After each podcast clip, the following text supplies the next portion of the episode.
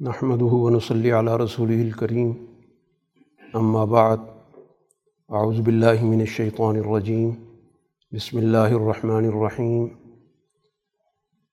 یا ایہا الذین آمنوا، لا تقدموا بین یدی اللہ ورسولہ واتقوا اللہ ان اللہ سمیع علیم صدق اللہ العظیم آج سورہ حجرات تا سورہ واقعہ کے منتخب مضامین پر بات ہوگی۔ سورہ حجرات مدنی صورت ہے۔ رسول اللہ صلی اللہ علیہ وسلم مدینہ منورہ میں جو معاشرہ تشکیل دے رہے ہیں، اس کے بنیادی اصولوں کی یہاں پر وضاحت کی گئی۔ سب سے پہلی اور بنیادی بات یہ ہے کہ اس پورے دینی معاشرے کی جو اساس ہے، وہ رسول اللہ صلی اللہ علیہ وسلم کی ذات گرامی ہے۔ یہ سارا معاشرہ آپ کے ارد گرد وجود میں آ رہا ہے۔ اس کی مرکزی حیثیت آپ کی ذات کو حاصل ہے۔ اس لیے قرآن حکیم نے رسول اللہ صلی اللہ علیہ وسلم کی اس مرکزی حیثیت کو واضح کیا اور ایمان والوں کو متوجہ کیا ہے۔ کہ رسول اللہ صلی اللہ علیہ وسلم کی موجودگی میں گفتگو کرتے وقت آداب کا لحاظ رکھو۔ جب تک رسول اللہ صلی اللہ علیہ وسلم کسی موضوع پر لوگوں سے رائے طلب نہ کریں، تو از خود گفتگو شروع کر دینا، رسول اللہ صلی اللہ علیہ وسلم کی بات کا انتظار نہ کرنا، یہ درست نہیں۔ اس لیے حکم دیا گیا، لا تقدموا بین ید اللہ و رسولی۔ اللہ اور اللہ کے رسول سے آگے پیش قدمی مت کرو۔ تو مقصود یہی ہے کہ جب آپ موجود ہوں مجلس میں، تو رسول اللہ صلی اللہ علیہ وسلم کی گفتگو کا، آپ کے ارشاد کا، آپ کی ہدایت کا انتظار کیا جائے۔ جب آپ باقاعدہ کوئی رائے مانگیں، پھر تو اس پر رائے دو، لیکن از خود گفتگو شروع کر دینا، بڑھ چڑھ کر بات چیت کرنا، یہ آداب کے خلاف ہے۔ اسی طرح دوسری بات یہ کی گئی کہ جب گفتگو آپ سے کرنی بھی ہو تو اس کی بھی آداب ہے۔ کسی کی آواز بھی رسول اللہ صلی اللہ علیہ وسلم کی آواز سے زیادہ نہیں ہونی چاہیے۔ اور اس طرح گفتگو کرنا جیسے تم آپس میں ایک دوسرے کو مخاطب کرتے ہو تو یہ بھی درست نہیں۔ تو یہاں پر گویا بنیادی آداب بتائے گئے کہ رسول اللہ صلی اللہ علیہ وسلم کی ذات گرامی پر نہ صرف ایمان لانا ضروری ہے، بلکہ مجلس میں ان آداب کا لحاظ رکھنا بھی ضروری ہے۔ کیونکہ بسا اوقات جب کوئی شخص گفتگو کرتا ہے، تو اس کی بلند آواز میں گفتگو دوسرے کو اذیت بھی پہنچاتی ہے۔ تو رسول اللہ صلی اللہ علیہ وسلم کو اگر تم نے اپنی گفتگو سے اذیت پہنچائی، تو یہ تو تمہارے سارے اعمال کے ضائع ہونے کا سبب بنے گی۔ اس لیے گفتگو کرتے وقت ان آداب کو خاص طور پہ ملحوظ رکھو۔ یہ محض آداب نہیں ہیں بلکہ تمہارے لیے ضروری احکام ہے اسی وجہ سے جب یہ آیات نازل ہوئیں تو حضرت عمر رضی اللہ تعالیٰ عنہ نے رسول اللہ صلی اللہ علیہ وسلم کی مجلس میں بات کرنا ہی بند کر دی۔ کہ ہو سکتا ہے کہ میری آواز بلند ہو جائے، کیونکہ بلند آواز والے تھے۔ تو اتنا گویا انہوں نے اہتمام کیا کہ رسول اللہ صلی اللہ علیہ وسلم کی موجودگی میں وہ کوشش کرتے کہ خاموش ہی رہیں۔ جب تک رسول اللہ صلی اللہ علیہ وسلم ان سے کوئی بات نہ کرتے، کوئی بات پوچھتے نہیں، اس وقت تک بھی وہ گفتگو نہیں کرتے تھے۔ تو در حقیقت یہی بنیاد ہے کہ جس کے ذریعے معاشرے کے اندر مجلسی آداب کو بیان کیا گیا کہ مجلس میں جب گفتگو کی جائے اور خاص طور پر جب اس مجلس میں کوئی باعظمت شخصیت موجود ہو تو اس کو ملحوظ رکھنا ضروری ہے۔ اسی طرح قرآن نے اس بات کو بھی واضح کر دیا کہ جو لوگ بھی رسول اللہ صلی اللہ علیہ وسلم کی موجودگی میں اپنی آوازیں آہستہ رکھتے ہیں، پست رکھتے ہیں، تو در حقیقت یہ وہ لوگ ہیں کہ جنہوں نے واقعتاً اپنی تربیت کی یعنی ہر چیز پر ان کی نظر ہے۔ کہ ہم نے بات کیا کرنی ہے، ہماری آواز کیا ہوگی؟ یہ ساری چیزیں اس وقت تک ممکن نہیں ہیں جب تک کہ دلوں کے اندر اللہ اور اللہ کے رسول کی عظمت نہ ہو۔ اس لیے قرآن نے کہا، اولائک الزین امتحان اللہ قلوب لتقوی اللہ نے ان کے دلوں کو گویا تقوے کے لیے آزما لیا۔ اب یہ مکمل طور پر ان کے دلوں کے اندر اعلیٰ درجے کا تقوی موجود ہے، احترام موجود ہے عزت و عظمت موجود ہے اور معاملات کے اندر کسی بھی طور پر یہ ناانصافی کرنے والے نہیں ہیں۔ ان کے لیے اللہ نے بہت بڑے بشارت کا اعلان کیا کہ مغفرت ہے اور بہت بڑا اجر ہے۔ پھر اسی طرح ایک واقعے کے پس منظر یہ بات بتائی گئی کہ کچھ لوگ ایک موقع پر رسول اللہ صلی اللہ علیہ وسلم سے ملنے آئے۔ دور دراز کے لوگ تھے، آداب کا پتہ نہیں تھا۔ آپ گھر کے اندر تشریف رکھتے تھے۔ تو باہر سے آوازیں دینی شروع کر دیں کہ آپ باہر نکلے، ہم نے ملنا ہے۔ تو اس کو سخت ناپسند کیا گیا اور کہا گیا کہ لگتا ہے بلکہ اکثریت ان کی بے وقوف لوگوں کی عقل ہی نہیں رکھتے۔ اگر یہ لوگ صبر کر لیتے تو باہر رسول اللہ صلی اللہ علیہ وسلم نے آنا ہی تھا۔ تو یہ زیادہ بہتر تھا۔ تو یہ بھی گویا چیز بتا دی گئی کہ جب رسول اللہ صلی اللہ علیہ وسلم اپنے گھر میں موجود ہوں تو بجائے اس کے کہ باہر سے آوازیں دے کر آپ کو بلایا جائے تو انتظار کر لیا جائے، کیونکہ رسول اللہ صلی اللہ علیہ وسلم مختلف موقعوں پر گھر سے باہر آتے ہیں اور بالخصوص پانچ وقت کی نماز تو آپ مسجد میں ادا کرتے ہیں۔ اس کے علاوہ بھی ظاہر وفود سے آپ کی ملاقاتیں رہتی ہیں۔ تو اب ایسی صورت میں جب آپ گھر تشریف لے گئے اپنے کسی ضروری کام سے، تو اس طرح کی بیہودگی مناسب نہیں ہے۔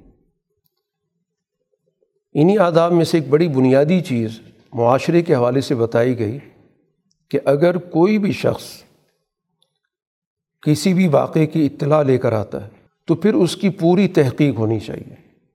محض آنکھیں بند کر کے کسی کی بات پر اعتماد نہیں کرنا چاہیے، کیونکہ اس کے بڑے نقصانات ہوتے ہیں۔ کہ کسی کی رائے پہ اعتماد کر کے اور ساری کی ساری اس پر پلاننگ کر لی گئی، کسی کے بارے میں منفی اطلاع ملی، تو منفی اطلاع کی بنیاد پر اس سے مقابلے کی حکمت عملی اختیار کر لی گئی۔ اور پھر اس طرح وہاں پر حملہ کر دیا گیا تو اس کا نقصان ہوتا ہے۔ بعد میں جب حالات و واقعات سامنے آتے ہیں تو ندامت ہوتی ہے۔ تو اس لیے ایک اصول دے دیا گیا کہ کوئی بھی اطلاع ہو، کوئی بھی خبر ہو تو پہلے اس کے بارے میں پوری معلومات حاصل کی جائیں کہ یہ خبر کیا ہے، اس کی حقیقت کیا ہے، اس کا پس منظر کیا ہے اور بیان کرنے والے نے کس مقصد کے لیے بات کی ہے تاکہ جب تک بات کی تہ تک نہیں پہنچیں گے۔ تو آپ صحیح فیصلہ نہیں کر سکتے۔ تو اس لیے محض خبر پر، محض سنی سنائی بات پر فیصلہ کر دینا اور بڑا فیصلہ کر دینا، جس کے نتیجے میں مستقبل میں نقصانات ہو سکتے ہیں۔ تو ایک بنیادی رہنمائی کر دی گئی ہے کہ معاشرے کے اندر معاملات میں بگاڑ اسی وقت پیدا ہوتا ہے جب سنی سنائی بات پر یا کسی کی کہی ہوئی بات پر اعتماد کر کے فیصلے کر دیے جاتے ہیں۔ اور بعد میں جب حالات سامنے آتے ہیں تو اس وقت بہت نقصان ہو چکا ہوتا ہے۔ تو اس لیے ایک اصولی بات قرآن نے بتا دی، تبین۔ تو تبین کہا جاتا ہے کسی چیز کو مکمل طور پر واضح کرنا، اس کی تہ میں جانا، اس کی حقیقت تک رسائی حاصل کرنا، اس کا پس منظر سمجھنا کہ یہ بات کس نے کی، کیوں کی، کس لیے کی، کہنے والے کا مقصود کیا ہے۔ کیونکہ بسا اوقات بات درست بھی ہو، لیکن کہنے والے کے مقاصد منفی ہوتے ہیں۔ تو اس طرح بھی گویا کہ ایک سچ کے آڑ میں بھی معاشرے میں فساد پھیلایا جاتا ہے۔ تو اس وجہ سے کوئی بھی اطلاع ہو۔ قرآن نے اصول دے دیا کہ مستقبل کی ندامت سے، پشیمانی سے، نقصان سے بچنے کے لیے بہتر ہے کہ آپ پہلے سے اس چیز کے بارے میں مکمل معلومات حاصل کر لیں۔ اور اگر تم یہ کوشش کرو گے کہ تمہاری کہیں بھی بات کو رسول اللہ صلی اللہ علیہ وسلم مان لیں، تو پھر اس سے بہت مشکلات پیش آئیں گی۔ اللہ تعالیٰ نے تو تمہارے لیے جو فیصلہ کیا ہے، حبب علیکم الایمان کہ تمہارے دل میں ایمان کی محبت ڈالی ہے اور پھر اس ایمان کو تمہارے دل میں اس کو مزین کیا تمہاری اس ایمان کی طرف کشش پیدا کر دی اور تمہارے دلوں سے کفر کو، نافرمانی کو، قانون توڑنے کو ناگوار بنا دیا تو یہ اللہ تعالیٰ کا تم پر بہت بڑا انعام ہے کہ تمہارے دلوں کی اس نے صفائی کر دی ہے، تمہارے دلوں کا تزکیہ کر دیا تو تزکیہ کا نتیجہ یہی نکلتا ہے کہ ایمان دلوں میں رچ بس جاتا ہے اور انسان دلی طور پر ان چیزوں کو مرغوب سمجھنے لگتا ہے اچھا سمجھنے لگ جاتا ہے۔ اور وہ تمام چیزیں جو ایمان کے منافی ہیں، نقصان دہ ہیں، چاہے عقیدے کے درجے میں ہوں، اعمال کے درجے میں ہوں، اخلاق کے درجے میں ہوں، کسی بھی شعبے سے تعلق رکھتے ہیں۔ ان تمام چیزوں کو دل سے برا جاننا۔ اور ظاہر ہے جب جس چیز کو دل سے برا جانا جائے گا تو لازمی طور پر اس سے احتراز بھی ہوگا، پرہیز بھی ہوگا۔ تو قرآن حکیم نے گویا یہ یہ صفت بیان کی ہے کہ اللہ تعالیٰ نے رسول اللہ صلی اللہ علیہ وسلم کی اس جماعت کے لیے ایمان کو پسندیدہ بنا دیا اور اس مقصد کے لیے یہی ایمان ان کے لیے ہر موضوع میں کشش کا باعث ہے۔ کوئی بھی معاملہ ہو، زندگی کا کوئی بھی شعبہ ہو تو ایمان ہی کے تقاضے سے وہ فیصلے کرتے ہیں۔ اور اس کے مقابلے پر ایمان کے منافی کوئی بھی چیز ہو، قرآن نے تین چیزوں کا ذکر کیا ہے، کفر کا، فسوق کا اور اسیان کا۔ تو کفر تو بنیادی طور پر تعلق رکھتا ہے انسان کے نظریات سے، عقائد سے۔ اور فسوق کا تعلق ہوتا ہے بنیادی طور پر قوانین کی خلاف ورزی سے، قانون توڑ دینا، قانون شکنی اختیار کرنا۔ اور اسیان کہا جاتا ہے، نظم و ضبط کو توڑ دینا تو چاہے نظم و ضبط کا معاملہ ہو، قوانین کا معاملہ ہو، عقائد و نظریات کا معاملہ ہو، تو اس میں ان کے دلوں میں اللہ نے ایمان کے منافی تمام چیزوں کو مکرو اور ناگوار کر دیے۔ اسی بنیاد پر قرآن نے کہا کہ یہ جو جماعت ہے، یہ راشدون کی جماعت ہے۔ یہ ہدایت یافتہ لوگوں کی جماعت ہے۔ تو گویا ہدایت یافتہ انہی کو کہا جاتا ہے جن کے دلوں میں ایمان مکمل طور پر رچ بس جائے اور اس ایمان کے تقاضوں کو ان کی زندگی میں مرکزی حیثیت حاصل ہو جائے اور ان کے دلوں سے کفر اور اس سے جڑی ہوئی تمام چیزیں ناگوار ہو جائیں اور مکرو ہو جائیں، تو پھر جا کر وہ ہدایت حاصل ہوتی ہے۔ اسی طرح معاشرے کے حوالے سے ایک اور بڑی اہم بات بتائی گئی کہ انسانی معاشرے میں مختلف مزاج کے لوگ ہوتے ہیں، مختلف پس منظر کے لوگ ہوتے ہیں۔ جس کی وجہ سے ان کے درمیان تنازعات بھی ہو سکتے ہیں۔ تو کوئی تنازع اگر بہت ہی آگے بڑھ جائے، یہاں تک کہ دونوں طرف سے لوگ باقاعدہ مقابلے پر آ جائیں، ایک دوسرے کے ساتھ اسلحہ لے کر میدان میں کھڑے ہو جائیں، لڑنے لگ جائیں۔ تو پہلی کوشش تو یہ کی جائے کہ صلح صفائی ہو فصلح بینہ ہونا یعنی اسلامی سوسائٹی کی اور اس سوسائٹی کے چلانے والوں کی یہ ذمہ داری ہے کہ اس طرح کے گروہوں کے درمیان تنازع کو نمٹائیں۔ دونوں کی بات سنیں، دونوں کے معاملات کو دیکھیں۔ جو بھی اس کے اندر کوئی اونچ نیچ ہے تو اس کا ازالہ کریں۔ اب اس کے باوجود اگر ایک گروہ تلا ہوا ہے کہ اس نے ہر صورت میں دوسرے کو نیچا دکھانا ہے، طاقت استعمال کرنی ہے، اسلحہ استعمال کرنا ہے، لڑنا ہے، تو پھر کہا گیا کہ جو لڑنے پہ آمادہ ہے تو پھر اس کے خلاف پوری قانونی کارروائی ہوگی۔ کیونکہ پہلے تو اس کو پوری کوشش کی جائے گی کہ وہ سمجھے اور صلح پر آئے اور صلح کے اندر ظاہر بات ہے کہ دونوں فریق کی بات سنی جاتی ہے، دونوں کی معاملات کو پیش نظر رکھا جاتا ہے۔ صلح کبھی یک طرفہ نہیں ہوتی۔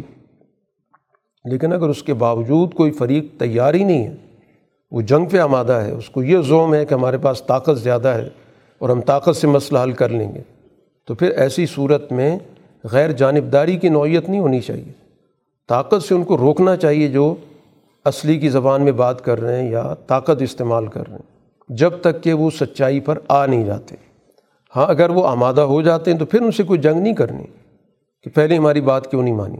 جس وقت بھی وہ اس چیز پر آ جاتے ہیں کہ ہم بیٹھ کے بات کرتے ہیں، میز پہ بیٹھ کے بات کرتے ہیں، مذاکرات کرتے ہیں، تو پھر فوراً ہی ان کے ساتھ معاملات کو عدل و انصاف سے طے کرو۔ قرآن حکیم نے اس لیے یہاں پر جو لفظ استعمال کیا اسلح بینہما بالعدلی و اقسط ہو انصاف کے ساتھ، عدل کے ساتھ ان کے درمیان مصالحت کرو۔ یہ نہیں کہ کسی ایک کو ترجیح دے دو، دوسرے کو نیچا دکھا دو۔ عدل کا مطلب یہی ہوتا ہے کہ دونوں فریق کے معاملات کو برابری کے بنیاد پر ایک جیسی حیثیت دیں۔ اور پھر اس کے بعد جو انصاف کا تقاضا ہے، وہ پورا کرو۔ کہ اب اس معاملے میں تفصیلات میں کون کہاں پر درست ہے، کون کہاں پر غلط ہے۔ تو پھر جا کر معاملات درست ہوں گے۔ ان اللہ یحب المقصطین اللہ تعالیٰ انصاف کرنے والوں کو دوست رکھتا ہے۔ تو انصاف اور عدل، یہ گویا سوسائٹی کی، معاشرے کی اساس ہے۔ ہر موقع پر، چاہے باہمی معاملات میں بھی بگاڑ ہو، اس کا حل بھی سوائے عدل کے اور کچھ نہیں ہے۔ ایمانی اخوت کا قرآن حکیم نے ذکر کیا کہ جو بھی اہل ایمان ہیں، ظاہر ان کے درمیان ایک اخوت اور بھائی چارے کا رشتہ ہے۔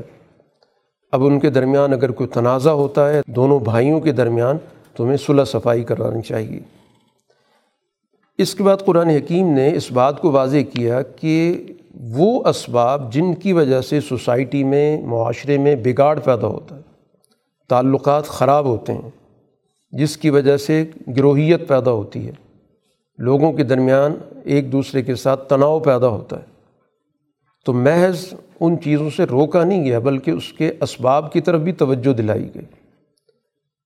کہ آپس کے تنازعات کی ایک وجہ ہوتی ہے کہ ایک فریق دوسرے فریق کو کم تر سمجھتا ہے، حقیر سمجھتا ہے، جس کی وجہ سے اس کا مذاق اڑاتا ہے۔ تو قرآن نے کہا کہ کوئی گروہ بھی دوسرے گروہ کا کسی بھی شکل میں مذاق نہ اڑائے، چاہے مردوں کا مسئلہ ہو یا خواتین کا مسئلہ ہو۔ کیونکہ عام طور پر مذاق اڑانے والوں کے ذہن میں یہ بات ہوتی ہے کہ ہم شاید ان سے بہتر تو ہمیں حق حاصل ہے کہ ان کے بارے میں جو مرضی گفتگو کریں۔ جس طرح بھی ان کو نیچا دکھائیں، قرآن نے کہا کہ ایسا نہیں ہے۔ آسا یقون و خیر ہو سکتا ہے جن کا تم مذاق اڑا رہے ہو، تم سے کردار میں بہتر ہوں۔ تو اس لیے کوئی گنجائش نہیں ہے تمہارے پاس کسی بھی حوالے سے۔ طاقت کے بل بوتے پر، گروہ کے بل بوتے پر، علاقے کے بل بوتے پر، کسی زبان کے بل بوتے پر کوئی بھی حوالہ تمسخر کا درست نہیں ہے، کیونکہ یہی حقارت سوسائٹی کے اندر گروہ پیدا کرتی ہے۔ اسی کے نتیجے میں گروہوں کے درمیان لڑائی پیدا ہوتی ہے، چاہے وہ فرقہ واریت ہو، چاہے گروہیت کی کوئی اور شکل ہو۔ اور پھر اسی کے نتیجے میں اگلا کام اسی میں منع کیا کہ ایک دوسرے پر تان و تشنی مت کیا کرو۔ ولا تلمزو انفسکم ایک دوسرے پہ الزامات لگانا شروع کر دینا۔ اسی طرح ایک دوسرے کے لقب رکھ لینا، ایک دوسرے کو مختلف ناموں سے پکارنا۔ ان سب کے پیچھے بنیادی طور پر یہی ہے کہ ایک شخص یا ایک گروہ یا ایک جماعت اپنے آپ کو دوسرے سے برتر سمجھتی۔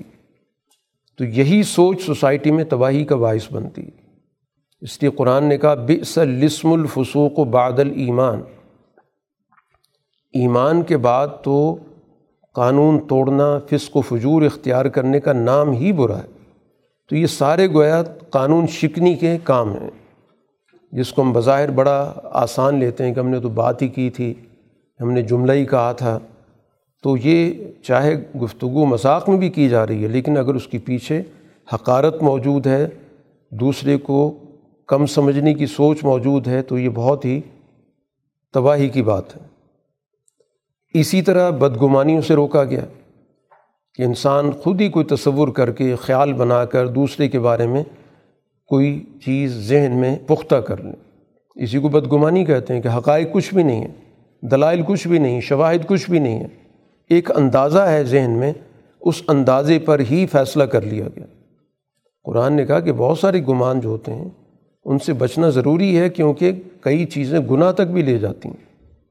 تو جب تک کسی چیز کے مستقل طور پر شواہد موجود نہ ہوں، دلائل موجود نہ ہوں، اس وقت تک خواہ مخواہ کا کوئی گمان پیدا کر لینا، خواہ مخواہ کا ایک خیال پیدا کر لینا درست نہیں۔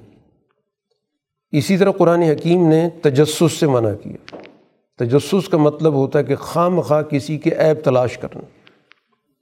کہ ٹٹولتا رہے آدمی کہ اس کا کیا عیب ہے، اس میں کیا خرابی ہے، یہ کہاں گیا تھا، اس نے کیا بات کی تھی، اس کے معمولات کیا ہیں، کن سے اس کی ملاقات ہوتی ہے۔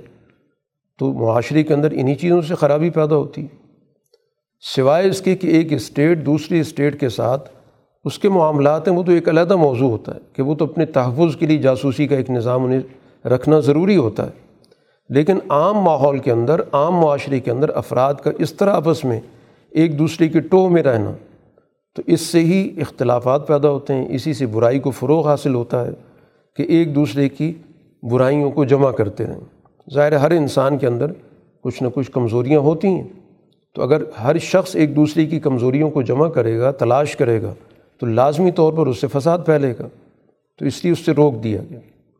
اور اسی طرح غیبت سے روکا گیا کہ کسی کی عدم موجودگی میں وہ گفتگو کرنا جو درست بھی ہو، حقائق کے مطابق بھی ہو۔ عام طور پر آدمی اس کو یوں بیان کر دیتا ہے کہ میں تو حقیقت بیان کر رہا ہوں، میں تو سچ بیان کر رہا ہوں۔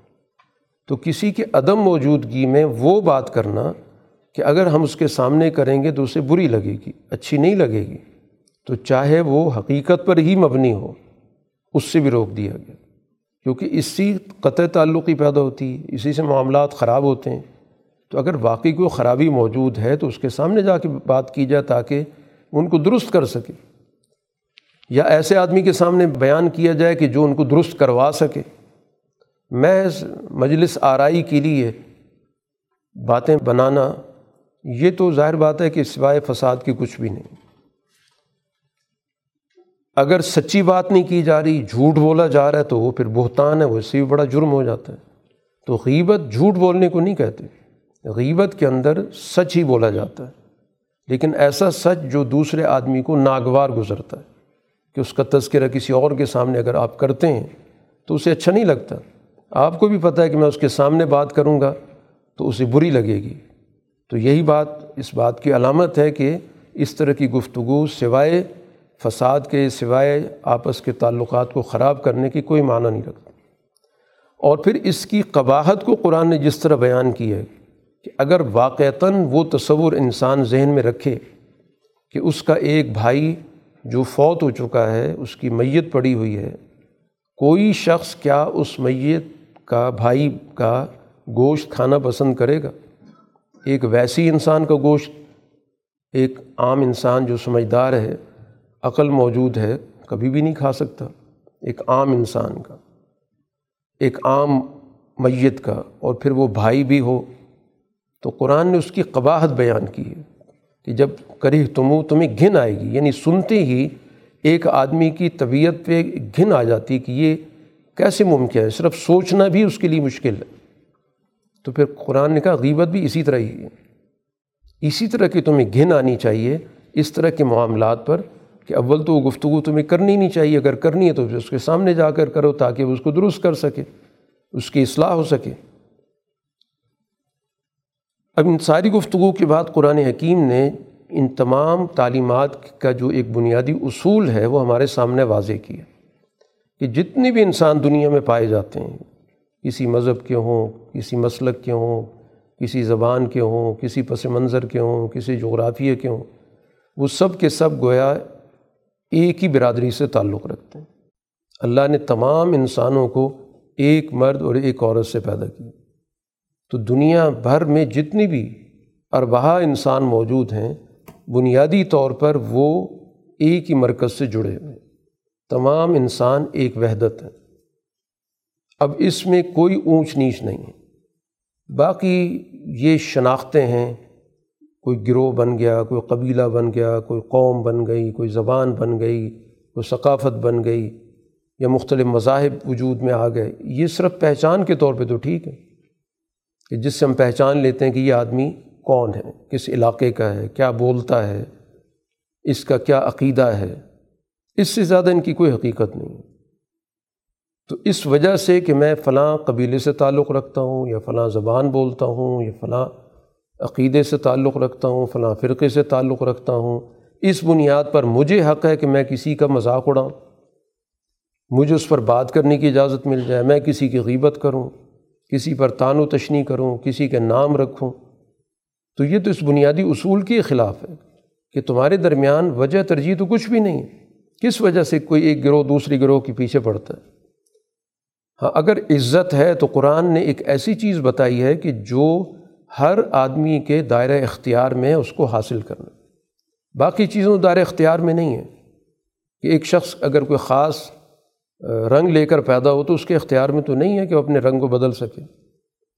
یا اسی طرح کسی خاص علاقے میں پیدا ہو تو اپنا علاقہ تو نہیں بدل سکتا۔ قبیلہ نہیں بدل سکتا۔ تو قرآن نے جو پیمانہ بتایا، وہ بتایا، ان اکرمکم عند اللہ اطقاکم کہ تم میں عزت اسے ملے گی جو معاشرے کے اندر سب سے زیادہ اللہ کے سامنے جواب دہ ہونے کا احساس رکھتا ہو، جو اس معاشرے میں سب سے زیادہ عدل کی اور انصاف کی سوچ رکھتا ہو۔ اب یہ ایک ایسی چیز ہے کہ اس میں ساری دنیا آپس میں مقابلہ کرے اور اس مقابلے کے اندر کسی قسم کی منفیت نہیں ہے کہ اگر لوگوں میں یہ مقابلہ شروع ہو جائے کہ ہم نے ایک دوسرے سے بڑھ کے انصاف کرنا ہے۔ ایک دوسرے سے بڑھ کر ہم نے اپنے اخلاق کو بہتر کرنا ہے۔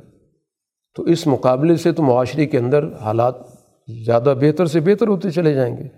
لوگوں میں اخلاقی بلندی پیدا ہو ہونی شروع ہو جائے گی۔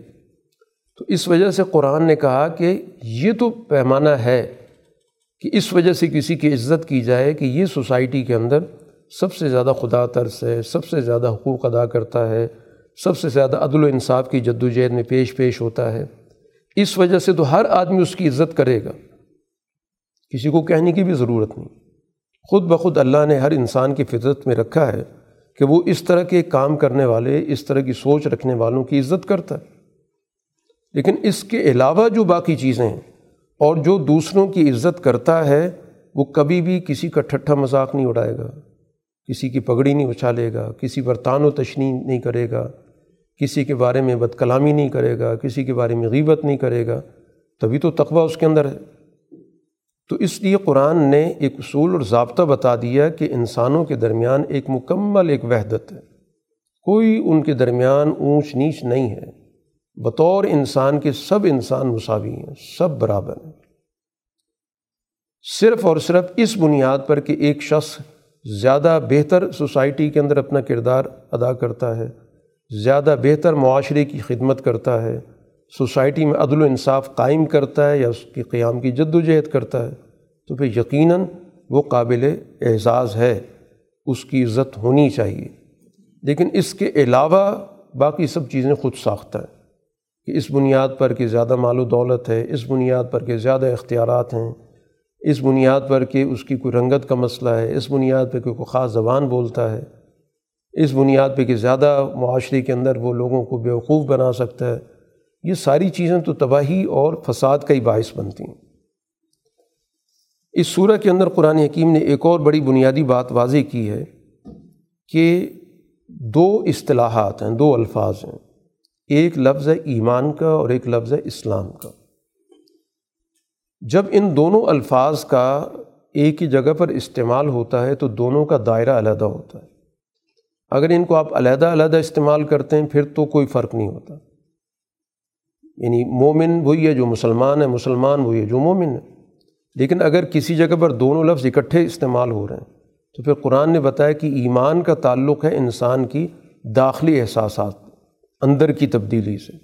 جس چیز کو انسان دلی طور پر قبول کر لیتا ہے، مان لیتا ہے، اپنے دل کے اندر اس کو مکمل طور پر جگہ دے دیتا ہے، تو وہ ایمان ہوتا ہے۔ اور جو ظاہری طور پر اطاعت کی جاتی ہے، کچھ ظاہری اعمال کیے جاتے ہیں، وہ اسلام ہوتا ہے۔ تو جب مکہ فتح ہوا، تو بہت سارے لوگ اس بنیاد پر کہ مکہ پہ جس کی حکومت ہوتی ہے، تو اس کے ساتھ ہمیں چلنا چاہیے، اس کا ساتھ دینا چاہیے۔ تو بہت سارے قبائل انہوں نے اعلان کر دیا کہ ہم نے اسلام قبول کر لیا۔ دور دراز سے بہت سارے دیہات کے لوگ آئے، اعلان کر دیا کہ ہم نے اسلام قبول کر لیا۔ لیکن بجائے یہ لفظ کہنے کے کہ ہم نے اسلام قبول کیا، انہوں نے کہا ہم ایمان لے آئے۔ تو اس پہ ان کو سمجھایا گیا کہ یہ مت کہو، ایمان لے آئے۔ یہ کہو کہ ہم نے ظاہری اطاعت کر لی، مان لی، ہم مقابلے سے دستبردار ہو گئے، ہم اطاعت کر رہے ہیں۔ ایمان ابھی تمہارے دلوں میں نہیں آیا۔ ابھی ایک وقت چاہیے اس چیز کو سمجھنے کا کہ ایمان ہوتا کیا ہے۔ تو دل سے جب کسی چیز کو قبول کر لو گے ابھی تو ماحول کی وجہ سے قبول کیا۔ حالات کی وجہ سے کہ اس وقت مزاحمت کی کوئی شکل موجود نہیں ہے۔ تو اس وجہ سے تم نے ایمان کی بات شروع کر دی، مسلمانوں کی اطاعت قبول کر لی۔ تو یہ گویا کہ بنیادی بات سمجھائے گی کہ جب تک اللہ اللہ کے رسول کی صحیح معنوں میں سچے دل سے اطاعت کا جذبہ نہیں ہوگا، تو اس وقت تک یہ ایمان کا دعویٰ بھی معتبر نہیں ہوگا۔ ایمان کن لوگوں میں ہوتا ہے؟ قرآن حکیم نے ان کی باقاعدہ یہاں پر وضاحت کی ہے کہ ایمان والی جماعت وہ ہوتی ہے کہ جو اپنے پورے شعور کے ساتھ، اپنے پورے فیصلے کے ساتھ دلی طور پر اللہ اور اللہ کے رسول کو بالادست حیثیت دے کر ان کے احکام کو قبول کرتی ہے۔ پھر کسی قسم کا اس، ان کے دلوں کے اندر کوئی شبہ نہیں ہوتا۔ تو اصل چیز ایمان کو پہچاننے کی یہی ہوتی ہے۔ اگر دل کے اندر کوئی شبہ پایا جاتا ہے کہ کل خدا نخواستہ یہ مسلمان کمزور پڑ گئے، ان کی حکومت نہیں رہی، تو پھر ہم کسی اور کے پیچھے چلے جائیں گے، ان کو تلاش کرنا شروع کر دیں گے۔ تو یہ شک شبے کی نوعیت ہے، یہی چیز ایمان میں رکاوٹ بنتی ہے۔ تو مومن وہ کہلائیں گے جن کے دلوں کے اندر کسی قسم کا کوئی اشکال، کسی قسم کا کوئی سوال، کسی قسم کا کوئی اعتراض یا مفاد کے حوالے سے کسی قسم کی کوئی سوچ موجود نہ ہو۔ اور پھر اس کے بعد ان کے عملی تقاضوں کے لیے وہ یہ فیصلہ کر لیں کہ ہم نے اپنے جان و مال اس مقصد کے لیے خرچ کر دیں۔ تو قربانی کا جذبہ جب تک نہیں پیدا ہوگا، تو اس وقت تک یہ دعوی ہوگا۔ تو اگر ذہنوں کے اندر یہ چیز طے ہو گئی کہ ہم نے اس اعلیٰ مقصد کے لیے جان کی قربانی بھی دینی ہے مال کی قربانی بھی دینی، تو جب ذہنی طور پہ یکسوئی ہو گئی، فیصلہ کر لیا کہ کل اگر ہمیں میدان میں بلایا جائے گا تو پھر ہمارے ذہن کے اندر کوئی دوسرا سوال نہیں ہوگا، کوئی عذر نہیں ہوگا۔ تو قرآن نے کہا الائی کا الصادقون، یہ ہیں سچے۔ کہ جنہوں نے نہ صرف اعلان کیا، نہ صرف اظہار کیا، بلکہ اس کے عملی تقاضوں کو قبول کر کے اور یہ بھی فیصلہ کر لیا کہ ہم نے اس اعلیٰ مقصد کے لیے اپنی سب سے قیمتی چیز، جان اور مال تو وہ بھی ہم اس کے لیے خرچ کر دیں۔ گے اسی طرح کچھ گروہ ایسے بھی اس وقت تھے جو باقاعدہ آ کر بتاتے تھے کہ ہم نے اسلام قبول کر لیا اور ہم نے اسلام قبول کر کے بہت بڑا احسان کیا۔ تو قرآن نے ان کو بھی سمجھایا کہ یہ جو تمہارا طریقہ ہے، تمہارے احسان کا ہم سے کیا تعلق ہے؟ تم ہمیں بتانا چاہتے ہو کہ دین کو ہم نے قبول کر لیا، دین مان لیا، اللہ کو ہر چیز کا پتہ ہے۔ اور مجھ پر اپنا اسلام جتانے کی ضرورت نہیں ہے۔ اللہ تمن علیہ السلام کو مجھ پہ کوئی احسان نہیں کیا کہ تم دار اسلام میں آ گئے۔ اگر تم واقعی آ گئے تو یہ تو اللہ کا تم پر احسان ہے۔ تو اللہ کا شکر ادا کرو۔ بجائے اس کے کہ وہ ہم سے شکریہ کے الفاظ سننا چاہتے ہیں کہ ہم بہت آپ کے شکر گزار ہیں، بہت ممنون ہیں کہ آپ نے دارہ اسلام میں آنا قبول کر لیا۔ تو قطن نہیں۔ اگر واقعتاً سچائی کے ساتھ، دل کے ساتھ اسلام کو قبول کیا ہے، تو اللہ کا یہ احسان ہوا ہے، اگر یہ سچے ہیں۔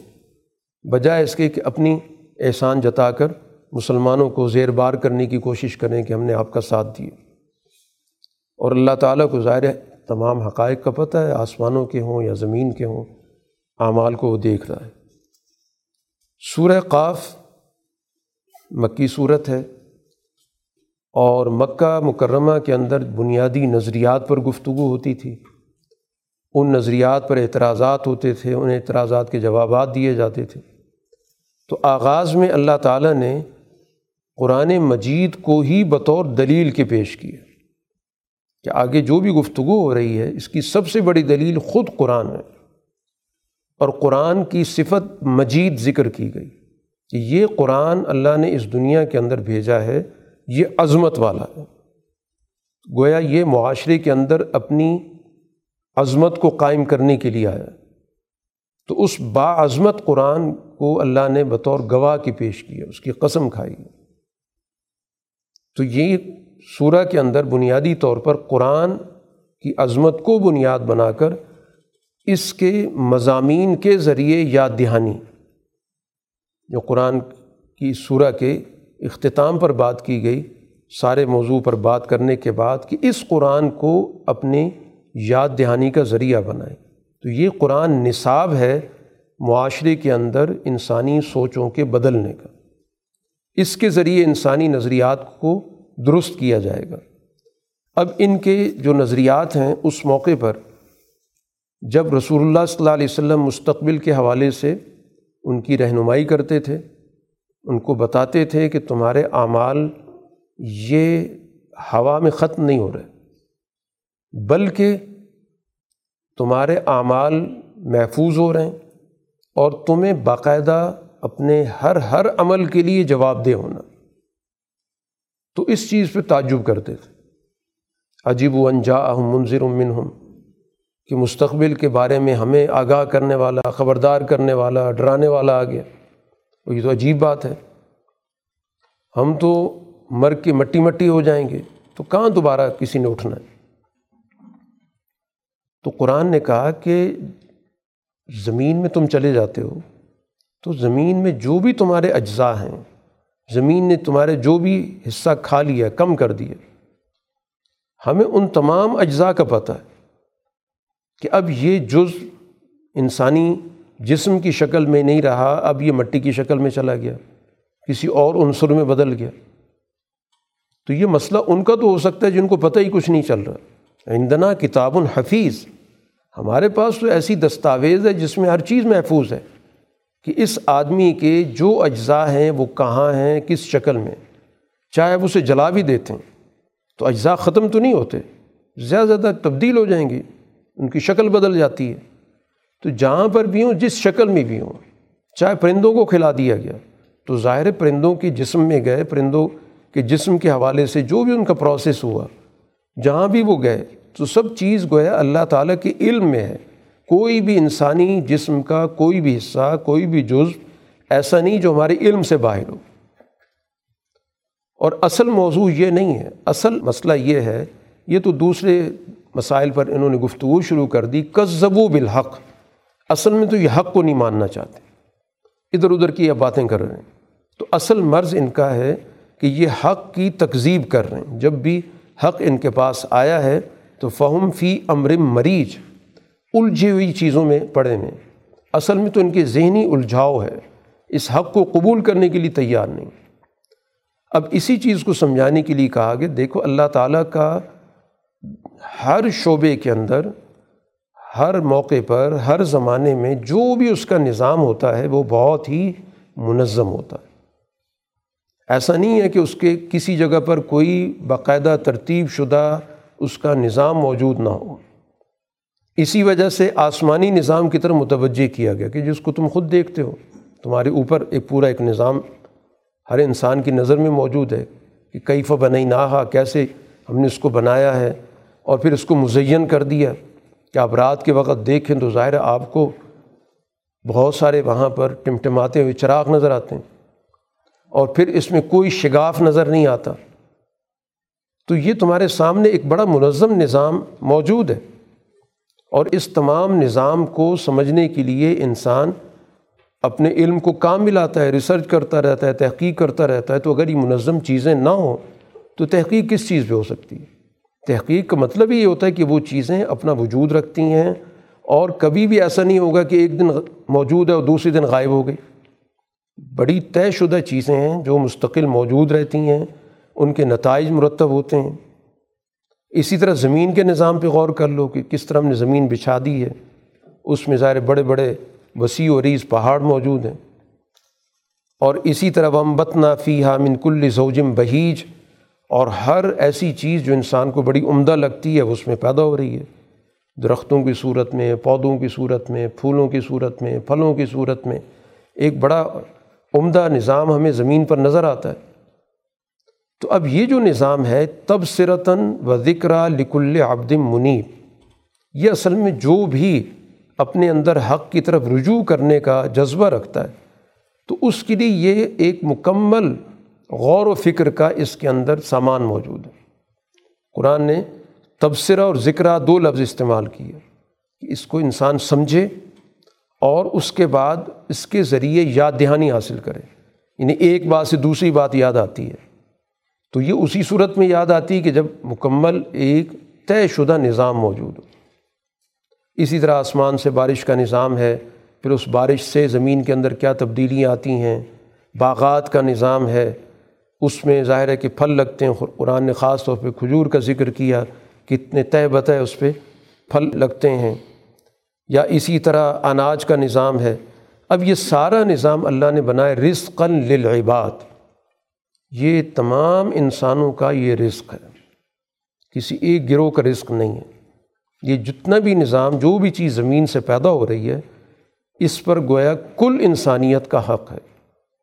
تو جس طرح اللہ تعالیٰ نے اپنے اس نظام کو باقاعدہ منظم طریقے سے بنایا اور بڑے ہی طے شدہ طریقے سے چیزیں اگتی ہیں، پیدا ہوتی ہیں، پھل تک پہنچتی ہیں، درخت بنتی ہیں، تو اسی طرح اس رزق کو جو اس سے حاصل ہوتا ہے، اس کو بھی معاشرے کے اندر اسی نظم و ضبط کے ساتھ معاشرے کے لوگوں تک پہنچانا یہ ایمان والوں کی ذمہ داری بنتی ہے۔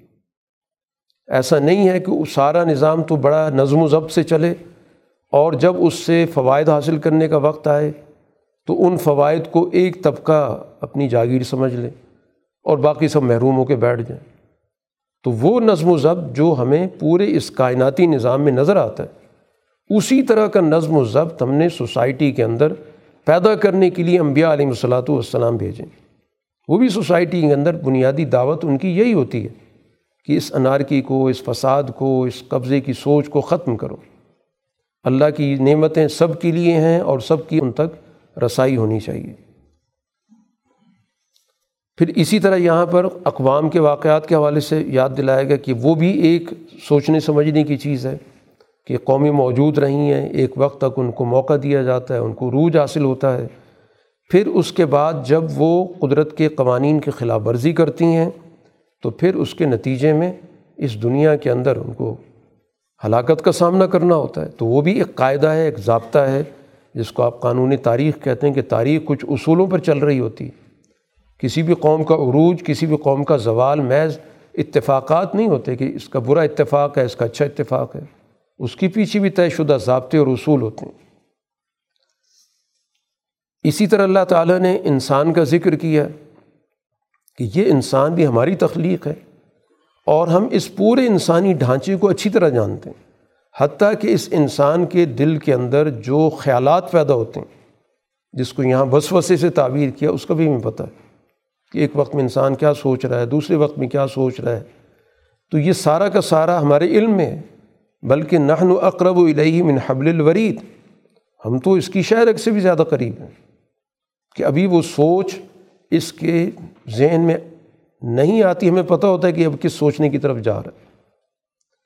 اس کے بعد قرآن حکیم نے ایک منظر ذکر کیا جس کا تعلق آخرت سے کہ اس انسان کو جس کو یہاں پر بار بار یاد دہانی کرائی جا رہی ہے کہ اس کے سارے اعمال محفوظ ہو رہے ہیں، اس کو اپنے اعمال کے لیے جواب دہ ہونا پڑے گا۔ تو قرآن حکیم اس کی کچھ تفصیلات بیان کر رہا ہے۔ ایک تو بنیادی بات یہ بتائی ما الفظ من قول اللہ لدئی رقیب العتید کہ انسان جو بھی گفتگو کرتا ہے، اس گفتگو کو باقاعدہ اس کی نگرانی کرنے والا ہم نے نظام مقرر کیا۔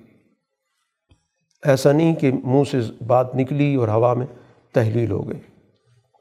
ایسا نہیں۔ ہر چیز محفوظ ہو رہی اس کے لیے باقاعدہ اللہ تعالیٰ نے اس کی نگرانی کرنے والا ایک مستقل، ایک تیار اس کا نظام رکھا ہوا ہے، وہ فرشتے کی شکل میں، تو وہ گویا کہ ہر چیز کو ریکارڈ کرتا ہے۔ اب قیامت کے روز نوعیت کیا ہوگی؟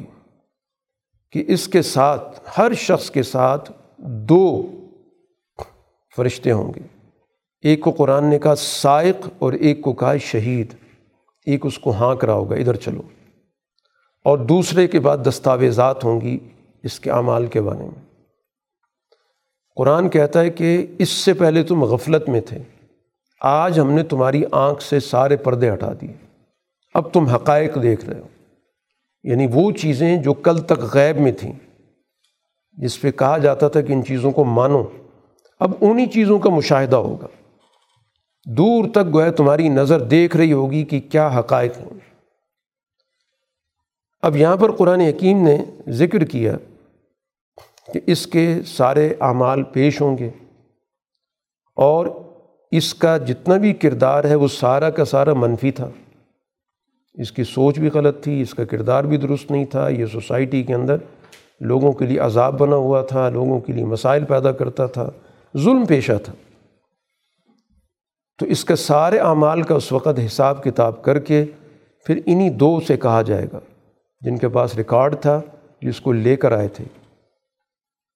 ان سے کیا بات کی جا رہی ہے کہ جہنم میں کس کو بھیجنا ہے؟ جرم کیا ہے اس کا؟ قرآن نے اس کے جرائم کی ایک لسٹ دی ہے۔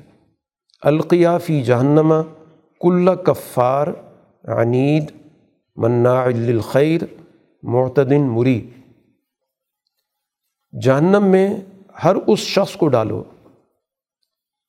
جس نے معاشرے کے اندر ناشکری کا ارتکاب کی ناشکری کا مطلب یہ ہوتا ہے جس کو ہم کہتے ہیں حقیقت فراموش، حقیقت کو قبول نہ کرنا۔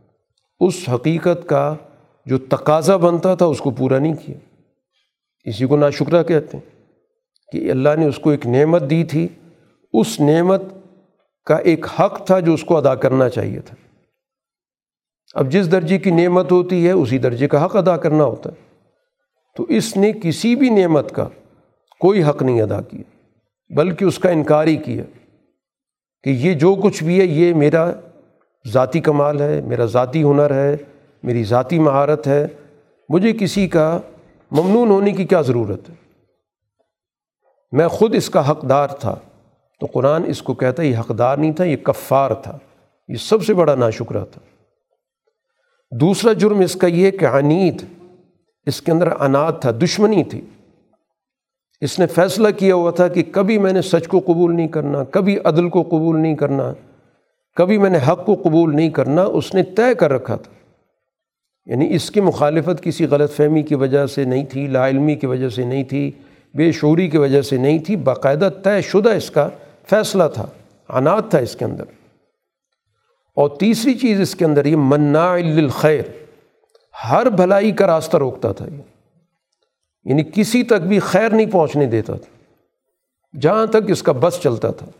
اگر اس کے پاس اختیار تھا تو اختیارات اس نے اسی مقصد کے لیے استعمال کیے کہ کسی کو بھی اس کے حق تک نہ پہنچنے دیا جائے۔ کسی کو بھی اللہ تعالیٰ کی پیدا کردہ چیزوں سے فائدہ اٹھانے کا موقع نہ ملے۔ تو اس نے اپنی طاقت اسی مقصد کے لیے استعمال کی، اختیارات اسی مقصد کے لیے استعمال کیے۔ اسی طرح اس کے پاس وسائل تھے۔ ان سب کو اس نے روک کے رکھا۔ منا الخیر ہر خیر کے راستے میں رکاوٹ بنا۔ اور یہ جو لفظ ہے قرآن کا منا بری طرح روکنے والا، صرف روکنے والا بھی نہیں، مکمل طور پر لگا ہوا تھا اس میں۔ پوری توانائیاں صرف کی ہوئی تھی کہ کسی تک کوئی بھلا نہیں ہونا چاہیے۔ اور چوتھا جرم اس کا، معتدن، اپنے حدود سے میں سے تجاوز کرتا تھا۔ ہر شخص کو اللہ تعالیٰ نے اپنے ایک حد کے اندر رکھا۔ اپنے حد کے اندر جو بھی اس کا معاملہ کرے، لیکن وہ دوسروں کے معاملات میں مداخلت۔ دوسرے کے وسائل پہ قبضہ کر لینا۔ دوسروں کے معاملات کو اپنے ہاتھ میں لینے کی کوشش کرنا۔ تو حدود سے تجاوز کر رہا تھا، فطرت کے اصولوں کو توڑ رہا تھا۔ اور پانچواں جرم اس کا یہ بتایا گیا مریب یہ شک پیدا کرنے والا تھا۔ اس کی سوچ کے اندر سچائی کو قبول کرنے کی بجائے اس میں شک پیدا کر دینا، تاکہ اور لوگ بھی اس میں مبتلا ہو جائیں۔ تو یہ اس کا بہت بڑا جرم تھا، کیونکہ اس کے ذریعے اس نے معاشرے کے اندر بہت سارے لوگوں کو گمراہ کرنے کی کوشش کی۔ کہ جو بھی ذہنوں کے اندر شکوک و شبات پیدا کرے گا، تو لازمی طور پر بہت سارے لوگ اس راستے پر چل پڑتے ہیں۔ اور چھٹی چیز یہ بتائی الزی جعلم اللہ الہن آخر۔ اس نے اللہ کے ساتھ ساتھ طاقت کا، اختیارات کا ایک اور مرکز بھی مانا ہوا تھا کہ اللہ بھی ہے، لیکن اللہ کے ساتھ ایک اور بھی ہے۔ چاہے وہ برابر کے درجے میں مانا یا یہ کہ اللہ بڑا ہے، لیکن اس نے اختیارات اس کو بھی دیے، اس کو بھی دیے، اس کو بھی دے رکھے۔ تو قرآن نے بتا دیا کہ کس طرح کے کریکٹر کے لوگ جہنم میں جائیں گے۔ اس لیے دونوں کو کہا گیا جن کے پاس سارا ریکارڈ ہے، جو ہر چیز ہر وقت نوٹ کر رہے ہیں، دیکھ رہے ہیں۔ ان سے کہا کہ القیا تم دونوں مل کے اس کو جہنم میں ڈالو۔ اب اس موقع پر ظاہر ہے کہ اس کا دنیا کے اندر ایک اس کو گمراہ کرنے والا ساتھی بھی تھا۔ جو اس کے ساتھ ایک شیطان ہوتا ہے، ہر انسان کے ساتھ ایک چھوٹا شیطان موجود ہے، جو اس کو بہکانے کی کوشش کرتا ہے۔ رسول اللہ صلی اللہ علیہ وسلم نے جب یہ فرمایا کہ ہر انسان کے ساتھ ایک شیطان ہوتا ہے، تو ایک صحابی نے پوچھا، آپ کے ساتھ بھی ہے؟ تو آپ نے کہا میرے ساتھ بھی لیکن مجھے اللہ نے اس پہ قابو دے رکھا ہے۔ بے قابو نہیں ہوتا کہ مجھ پہ کوئی اپنی بات مسلط کرنے کی کوشش کرے۔ تو اب یہ ظاہر اس نے بھی جاننے میں جانا ہے۔ سارا گمراہ کرنے کے اندر تو اس کا بڑا رول تھا۔ تو اب یہ کہے گا، ربنا ماں اتغئی تو میں نے تو اس کو کچھ نہیں کہا تھا۔ یہ خود ہی بہکا ہوا تھا۔ میں نے اس کو کبھی سرکشی کی طرف نہیں ڈالا، میں نے اس کو گمراہ نہیں کیا۔ میں نے اس کے ساتھ کوئی شرارت نہیں کی، یہ خود ہی بہت دور کی گمراہی میں چلتا پھرتا رہا۔ ساری ذمہ داری اس پہ آتی۔ تو اس موقع پہ کہا تھا، یہ آپس میں ہمارے سامنے مت لڑو۔ کہ اس نے کیا یا اس نے کیا؟ تمہارے سامنے مستقبل کے حوالے سے نتائج بتا دیے گئے تھے کہ کیا ہوگا اور کیا تم کر رہے ہو، اس کا نتیجہ کیا نکلے گا۔ اور میں نے جو فیصلے کیے یہ فیصلے بدلتے نہیں ہیں۔ جو مرضی شور مچاؤ، جھگڑا کرو، تنازع کرو، ما بدل القول لدیہ کوئی بھی بات میرے سامنے بدلتی نہیں ہے۔ اور یہ بات بھی ذہن میں رکھوں وما نبی ضلع للعبید۔ میں کبھی بندوں پہ ظلم کرنے والا بھی نہیں۔ جو بھی فیصلہ ہوگا، وہ حقائق کے مطابق ہوگا، انصاف کے مطابق ہوگا، عدل کے مطابق ہوگا، اور جس کے خلاف فیصلہ ہوتا ہے، وہ اس چیز کو ذہنی طور پر، دلی طور پر تسلیم بھی کرے گا کہ جو کچھ بھی ہے یہ واقعتاً وہی کچھ ہے جو میں کرتا رہا ہوں۔ اس کے مقابلے پر جو دوسرا کردار ہے جس کے لیے جنت کا ذکر کیا گیا، قرآن نے کہا کہ اس کا کردار کیا؟ اواب وہ اللہ کی طرف، حقائق کی طرف رجوع کرنے والا ہے۔ حفیظ، وہ ہر وقت چوکنا رہتا ہے کہ میں کیا کر رہا ہوں، کیا نہیں کر رہا۔ یعنی اس کے اندر غفلت نہیں ہوتی۔ وہ باشعور ہوتا ہے، ہر چیز کو نوٹ کرتا ہے کہ میں ٹھیک کر رہا ہوں، غلط کر رہا ہوں۔ مجھے کیا کرنا چاہیے، کیا نہیں کرنا چاہیے؟ کس کا حق ادا کرنا ہے؟ کس کا رہ گیا ہے؟ ہر چیز گویا اس کے علم میں ہوتی ہے، وہ غافل نہیں ہوتا، حفیظ ہوتا۔ اور پھر من خشی الرحمٰن بالغیب، تیسری چیز یہ بتائی کہ اگرچہ رحمان کو اس نے دیکھا نہیں ہے، بن دیکھی بھی اس کی عظمت اس کے دل میں ہوتی ہے کہ اتنی بڑی ذات ہے جس نے مجھے اپنی رحمت سے ڈھانپا ہوا ہے۔ تو میں اس رحیم اور رحمان ذات کے سامنے جب پیش ہوں گا تو میں اس کے سامنے کس طرح پیش ہوں گا؟ تو اس کے دل کے اندر اللہ تعالیٰ کی بہت بڑی عظمت اور خاص طور پر رحم کے حوالے سے، رحمان کا اس کے ذہن پر اتنا تصور، اس تجلی کا اس کے ذہن پہ غالب ہوگا کہ وہ ہر وقت یہی ذہن میں رکھے گا کہ میں نے اس کے سامنے پیش ہونا ہے، جواب دہ ہونا ہے۔ تو جس کی یہ سوچ ہوگی، جس کا یہ کردار ہوگا، ظاہر ہے کہ وہ جنت کا حقدار ہوگا۔ اب چونکہ یہ ساری گفتگو مکہ مکرمہ میں ہو رہی ہے تو یہ سارے بنیادی حقائق بیان ہو رہے ہیں اور مقابل ظاہر قفار موجود ہیں جو گفتگو بھی کرتے ہیں، تان و تشنی بھی کرتے ہیں، آپ پر الزام تراشی بھی کرتے ہیں، نفسیاتی طور پر بھی ان کے حربے چلتے ہیں اور مشتعل کرنے کی بھی کوشش کرتے ہیں۔ تو اس وجہ سے قرآن مکی صورتوں کے اندر بار بار اس پہ توجہ دلاتا ہے کہ فصبر علامہ یقولون، جو کچھ یہ کہہ رہے ہیں آپ اس پہ صبر سے کام لیں اور اللہ سے اپنا تعلق مضبوط رکھیں۔ صبح شام اللہ کی تصویر بیان کریں۔ اسی طرح رات کو بھی، سجدوں کے بعد بھی۔ نحن عالم و بما یقولون وما انت علیہم بجبار۔ ہمیں سب کچھ پتہ ہے یہ کیا کہتے ہیں۔ لیکن آپ کو اللہ تعالیٰ نے یہاں پر یہ منصب نہیں دیا کہ آپ نے ان پر جبر کر کے بات منوانی۔ ہے آپ کا تو منصب ہے، فذکر بالقرآن میں یخاف و بعید آپ نے یاد دہانی کرانی ہے اور قرآن کے ذریعے یاد دہانی کرانی ہے۔ قرآن کے ذریعے یاد دہانی آپ نے ہر اس شخص کو کرانی ہے۔ میں یخاف و وعید، کہ جو شخص بھی مستقبل کے حوالے سے یہ سوچنے کی زحمت کرتا ہے، اس کے ذہن کے اندر یہ خوف موجود ہوتا ہے کہ میں جو کچھ کر رہا ہوں، اس کے نتائج آئیں گے۔ تو وعید کا مطلب یہی ہوتا ہے کہ وعید کے جو نتائج ہیں اس کے بارے میں وہ اپنے ذہن کے اندر اندیشہ رکھتا ہے کہ واقعتاً مجھے اپنے اعمال کا جواب دہ ہونا پڑے گا۔ اس کو آپ تذکیر کریں، یاد دہانی کراتے رہیں۔ تو وہ اس یاد دہانی سے اس نے فائدہ اٹھانا ہے۔ باقی اللہ تعالیٰ نے آپ کو یہ منصب تو دیا نہیں کہ آپ نے ان پہ کوئی سختی کرنی ہے یا جبر کر کے ان سے کوئی بات منوانی ہے، یہ آپ کا منصب نہیں سورہ زاریات یہ بھی مکی صورت ہے اور اس سورہ کے آغاز میں اللہ تعالیٰ نے کچھ چیزوں کی قسم کھائی ہے۔ اور جن چیزوں کی قرآن میں قسم کھائی گئی ہے وہ بطور دلیل کے ان کو پیش کیا جاتا ہے۔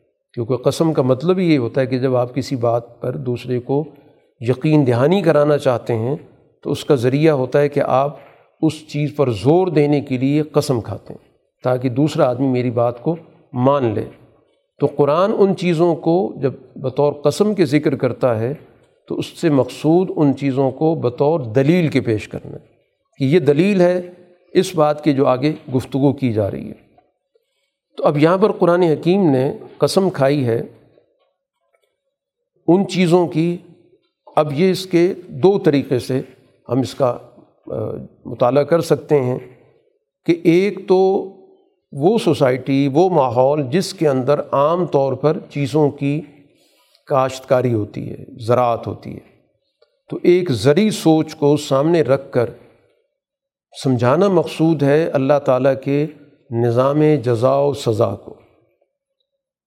جو اللہ تعالیٰ کا انصاف کا نظام ہے، اس کو سمجھانے کے لیے جو یہاں پر طریقہ اختیار کیا گیا وہ اس کا ایک خاص ماحول ہے۔ مثلاً قرآن نے کہا کہ قسم ہے ان ہواؤں کی جو بکھیرتی ہیں اڑا کے، جب ہوائیں چلتی ہیں تو ایک جگہ سے چیز لے کر دوسری جگہ پہنچاتی ہیں۔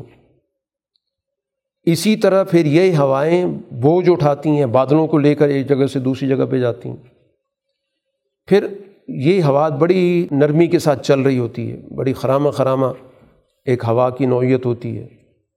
اور پھر اس کے بعد مختلف جگہوں پر اللہ تعالیٰ نے جو بھی اس کا مقصد ہوتا ہے، منشا ہوتا ہے، اس کو یہ ہوائیں تقسیم کرتی ہیں یعنی ایک جگہ پہ بادل پہنچ جاتے ہیں، وہاں پہ بارش ہو جاتی ہے، تو یہ گویا کہ وہاں کا حصہ ہو گیا۔ پھر آگے چل پڑا ہے، تو یہ بادل کسی اور جگہ برسیں گے، تو وہاں کا حصہ ہو گیا۔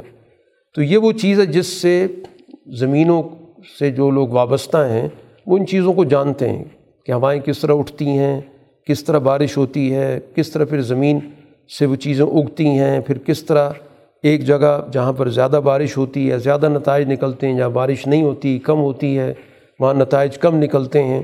تو یہ پورا ایک نتائج کا نظام ہے جو دنیا کے اندر وہ لوگ اس سے اچھی طرح واقف ہیں۔ کہ جب ہوا آتی ہے، بادلوں کو لے کے آتی ہے، پھر بارش ہوتی ہے، پھر اس کے ذریعے زمین میں سے پیداوار نکلتی ہے اور پھر ہم اس پیداوار سے فائدہ اٹھاتے ہیں۔ تو گویا اس ایک پورا ایک سسٹم ہے اس چیز کو سمجھانے کے لیے جس کو قرآن نے یہاں پر کہا ان نماتو ادون الصادق کہ جس طرح تم سے وعدہ کیا جا رہا ہے کہ تمہیں دوبارہ اٹھایا جائے گا، تو بالکل سچ ہے کہ اسی طرح اللہ تعالیٰ کا ایک نظام دنیا کے اندر ہم دیکھ رہے ہیں کہ جب زمین سے نتائج نکل رہے ہیں، تو اسی طرح اس انسان سے جو کچھ کہا جا رہا ہے کہ تمہارے اعمال کے نتائج نکلیں گے، تو وہ بھی یقیناً نکلیں گے۔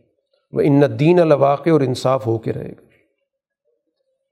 اسی طرح ایک اور طریقے سے اگر دیکھا جائے معاشرتی بنیادوں پر، کہ معاشرے کے اندر نظام انصاف کیسے قائم ہوتا ہے۔ اللہ تعالیٰ نے اس دنیا کا ایک نظام رکھا ہے کہ اس دنیا کا نظام انسانوں کے حوالے کیا گیا۔ تو معاشرے کے اندر ایسی جماعتوں کا پیدا ہونا، ایسے افراد کا منظم ہونا ضروری ہے جو سوسائٹی کے اندر عدل و انصاف کے لیے جد و جہد کریں۔ اب اس کے مراحل کیا ہوں گے؟ سب سے پہلے تو ایک صحیح اور سچی فکر کا ابلاغ ہوگا، جس کو قرآن حکیم نے کہا کہ وہ اس کو بکھیرتے ہیں اڑا کے یعنی سوسائٹی کا ابلاغ کرتے ہیں۔ بات کو لوگوں تک پہنچاتے ہیں، جیسے ایک ہوا ایک جگہ سے چلتی ہے، دوسری جگہ، ہر جگہ تک، جہاں تک اس کی رسائی ہوتی ہے، وہ اپنے اثرات پہنچاتی ہے۔ تو اسی طرح ایک سچی بات، ایک سچی فکر اس کا ایک عمومی ابلاغ، زیادہ سے زیادہ لوگوں تک اس کو پہنچانا۔ پھر اس کے بعد جو اس فکر کو قبول کرنے والے ہیں، وہ اس کی ذمہ داری لیتے ہیں، ایک بوجھ اٹھاتے ہیں۔ فلاں ملاتی وکرن وہ اس بوجھ کو اٹھاتے ہیں کہ ہماری ذمہ داری ہے، ہم نے اس کو پایا تکمیل تک پہنچانا ہے۔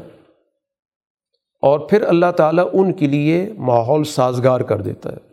پھل جاریات یسرن بڑی آسانی کے ساتھ وہ اپنے اس کام کے اندر مشغول رہتے ہیں، اپنے کام کو آگے بڑھاتے ہیں۔ اور پھر جب ان کو غلبہ حاصل ہو جاتا ہے فل مقصمات امراً پھر معاملات کو تقسیم کرتے ہیں۔ لوگوں کے درمیان ذمہ داریوں کو تقسیم کرنا، لوگوں کے درمیان ان کے حقوق کو تقسیم کرنا، وسائل کو تقسیم کرنا۔ تو یہ دنیا کے اندر جب معاشرے بدلتے ہیں تو وہ اسی طریقۂ کار سے بدلتے ہیں۔ تو اس چیز کو چاہے یہ معاشرتی نوعیت ہو اور چاہے وہ زرعی حوالے سے جو نوعیت ہے، یہ دونوں پروسیس، یہ دونوں طریقۂ کار اس بات کے گواہ ہیں کہ ان نما تو عدون الصادق جو کچھ تم سے وعدہ کیا جا رہا ہے، وہ سچا ہے۔ کیونکہ جس طریقۂ کار کو بطور ایک گواہ کے پیش کیا جا رہا ہے، اس پہ کسی کی دوسری رائے نہیں ہے کہ معاشرے کیسے بدلتے ہیں۔ دنیا کے اندر ظاہر بہت سارے معاشرے بدلے، تو اسی طریقۂ کار سے بدلے۔ اسی طرح ہم دنیا کے اندر زرعی نظام کو دیکھتے ہیں تو اسی طریقۂ کار سے لوگ اس سے نتائج و پیداوار لیتے ہیں۔ تو یہ دو چیزیں ایسی ہیں جن سے انسان اچھی طرح واقف ہے۔ تو اسی بنیاد پر قرآن نے کہا ان نما تو ادون الصادق جس چیز کا تم سے وعدہ کیا جا رہا ہے وہ سچا ہے۔ کہ تم نے دوبارہ اللہ کے سامنے پیش ہونا ہے، جواب دہ ہونا ہے۔ اور اسی طرح ان دین الواقع ہے انصاف قائم ہو کر رہے گا۔ چاہے اس دنیا کے اندر یہ جماعت غالب آتی ہے تو عدل انصاف اس دنیا کے اندر بھی قائم ہوگا۔ اور اسی طرح آخرت تو ہے ہی انصاف کا دن، اس کا تو عنوانی قرآن نے یوم الدین رکھا ہے، انصاف کا دن۔ اسی طرح قرآن حکیم نے بس ذات الحبک آسمان کو بطور دلیل کے پیش کیا گیا، جس آسمان پر پورا ایک جال بچھا ہوا ہے۔ اگر کوئی شخص ایک عام نظر سے دیکھے تو اس کو لگے گا کہ ایک اوپر ایک روشن جال بنا ہوا ہے۔ لیکن وہ آپس میں بڑا مربوط ہے۔ ان کا آپس میں کسی قسم کا کوئی ٹکراؤ نہیں ہے، جس کو قرآن دوسری جگہ پہ ذکر کر چکا ہے کہ ہر چیز اپنے مدار کے اندر چل رہی ہے۔ جس کو جو کام بھی دیا گیا، وہ اس میں اپنا کام کر رہا ہے۔ لیکن تمہاری صورت حال کیا؟ ان نقم لفی قول مختلف۔ تم تو مختلف باتوں کے اندر لگے ہوئے ہو۔ خود رسول اللہ صلی اللہ علیہ وسلم کے بارے میں اتنی باتیں بنا رکھی ہیں کہ تم ایک بات پہ متفق نہیں ہو۔ کوئی کہتا ہے گھڑا ہوا ہے، کوئی کہتا ہے کہ شاعر ہے، کوئی اور لفظ۔ تمہارا تو ایک چیز کو یعنی اس چیز پر رد عمل ہی ایک نہیں ہے۔ تو دنیا کے اندر جو اللہ کا نظام ہے، اس کے اندر تو اس طرح افراتفری نہیں ہے۔ یو افق وان من افق جو اس فکر سے پھیرا گیا، وہ تو ظاہر ہے کہ دور چلا گیا۔ اور وجہ کیا ہے کہ ان کا مرض کیا ہے؟ الخراسون۔ یہ محض اٹکل پچو کہ یہ حضور صلی اللہ علیہ وسلم کے ساتھ جو ہے یہ چند لوگ ہیں، یہ تھک جائیں گے، بیٹھ جائیں گے، ان کو یہاں سے نکال دو، ان کو بکھیر دو، ان پہ دباؤ ڈال دو، ان میں سے کسی کو مار دو، تو نتیجہ یہ نکلے گا صرف اندازیں ہیں۔ اور جو کچھ ان کے خیالات ہیں، اس میں بھی کوئی حقائق نہیں ہے۔ اس لیے قرآن کہتا ہے قطل الخراسون یہ اٹکل دوڑانے والے، اٹکل پچوں باتیں کرنے والے یہ تباہ ہو گئے۔ اس لیے کہ اللہ زین فی غمرت ساہون، یہ تو غفلت میں بھولے ہوئے اور پوچھتے ہیں کہ وہ انصاف کا دن کب آئے گا؟ قرآن کہتا ہے وہ اس دن آئے گا جب تم سب لوگوں کو آگ پہ ڈالا جائے گا، آزمایا جائے گا۔ پھر کہا جائے گا زو کو فتنہ تک چکھو اپنی۔ جو بھی دنیا کے اندر تم نے فتنہ مچا رکھا تھا، تو یہ اس فتنے کی عملی شکل ہے۔ جو اعمال ہوتے ہیں، وہ اعمال اسی شکل میں بدل جاتے ہیں۔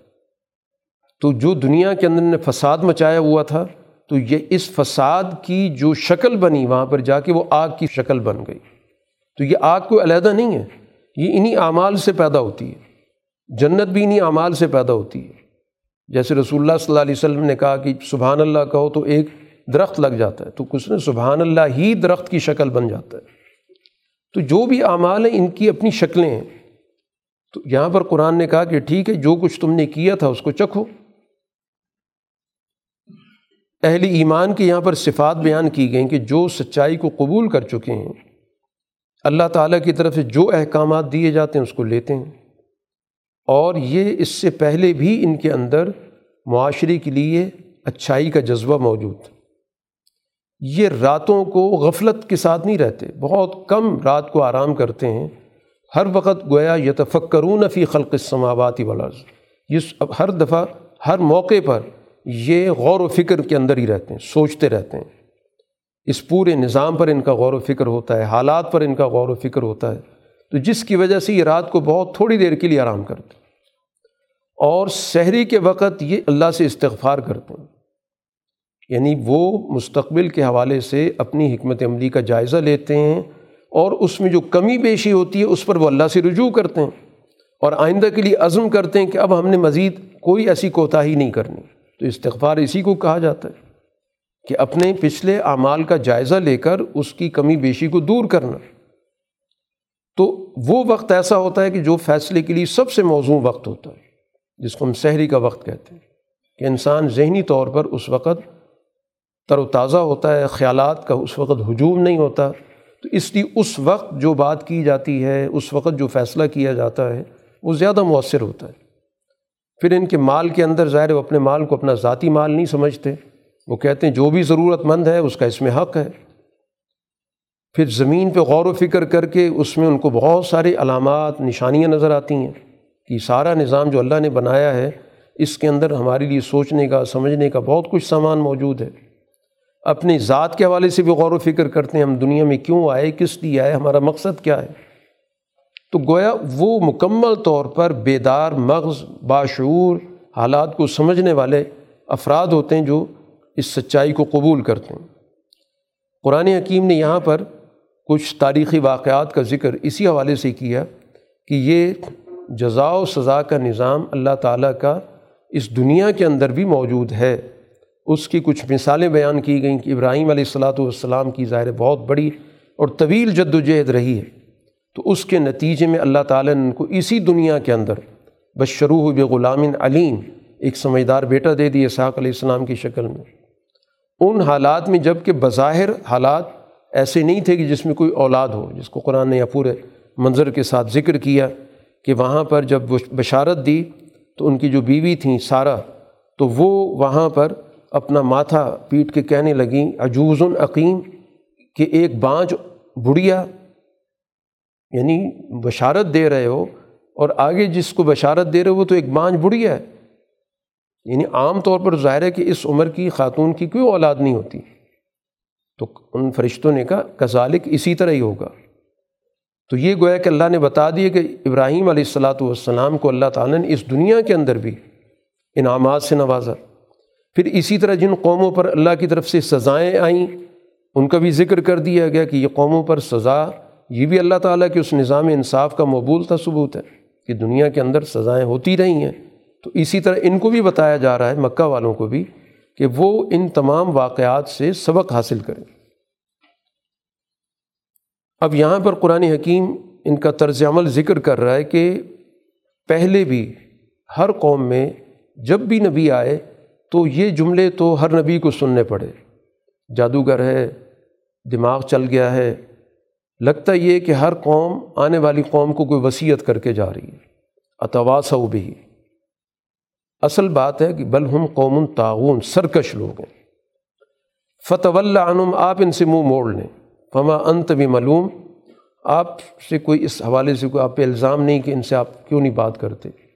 بات پوری ہو چکی، حجت پوری ہو چکی۔ ہے باقی جو آپ کے ساتھ جڑے ہوئے لوگ ہیں، ان کو آپ تربیت میں رکھیں۔ مذکر فن ذکر تنفع المنی ان کو بار بار یاد دہانی کراتے رہیں، ان کی تربیت کا اہتمام کرتے رہیں۔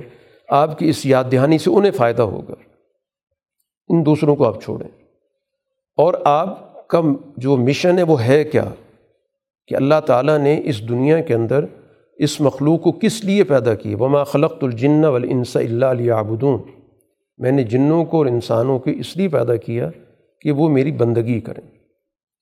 تو یہ عبادت کا جو لفظ ہے، یہ بڑا جامع لفظ ہے۔ اس کا تعلق محض چند اعمال عبادت سے نہیں ہے۔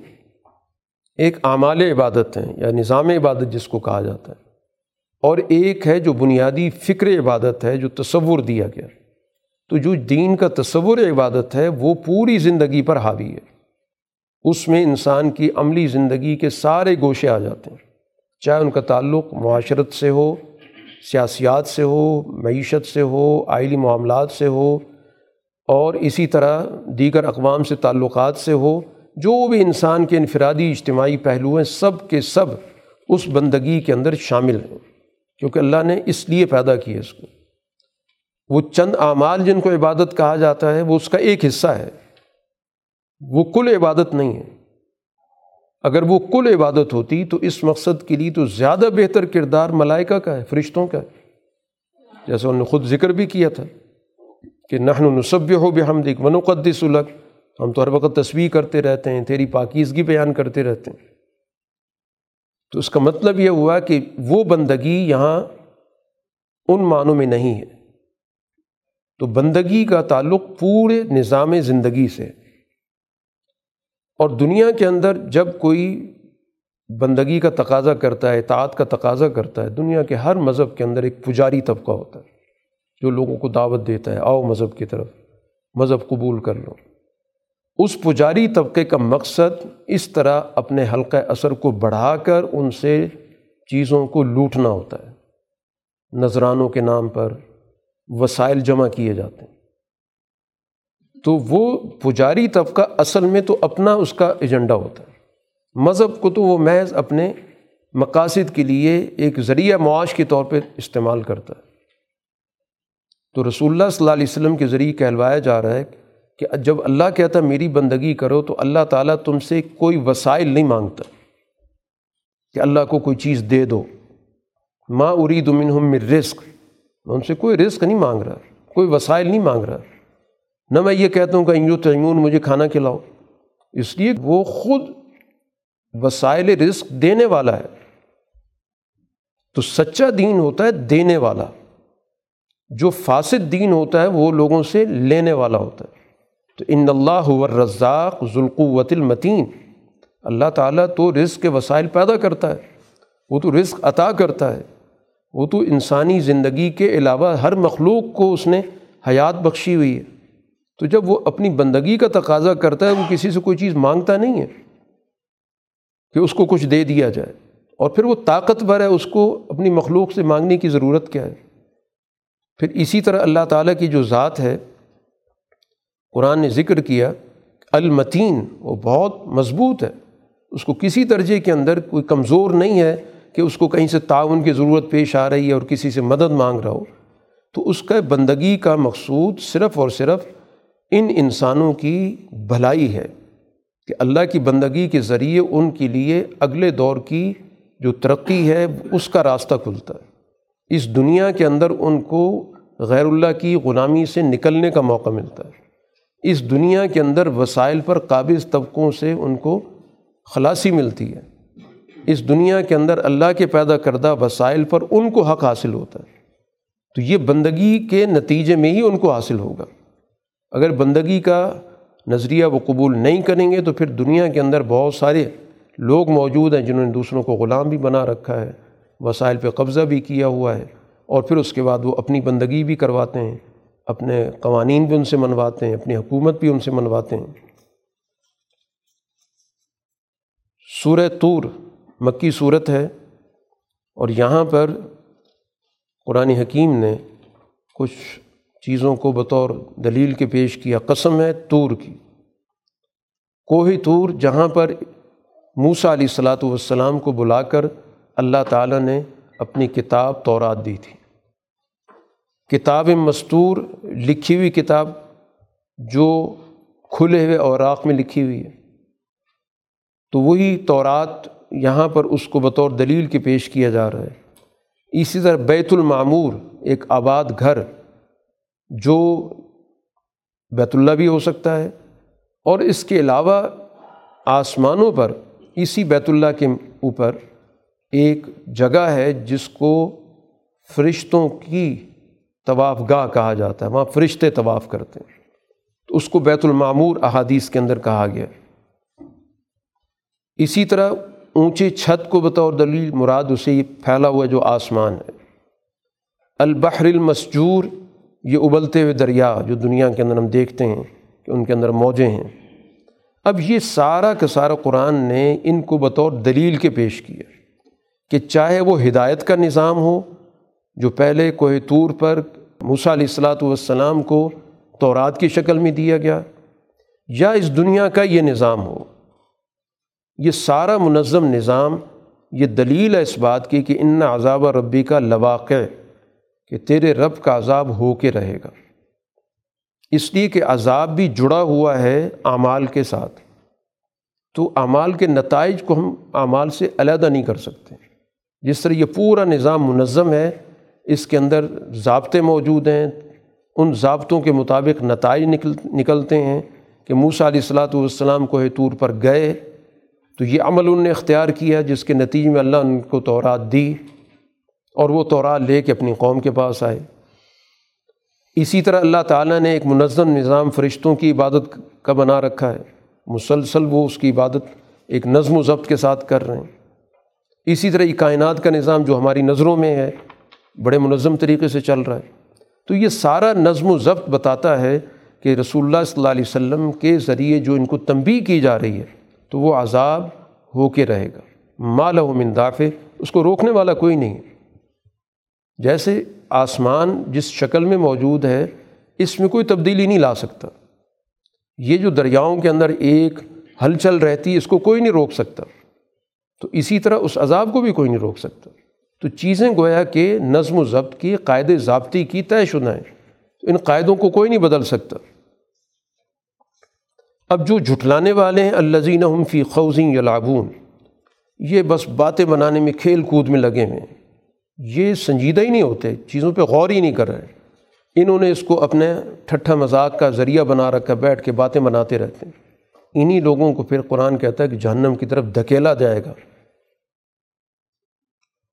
اور کہا جائے گا حاضی ہنار یہ ہے وہ آگ جس کو تم جھٹلاتے تھے۔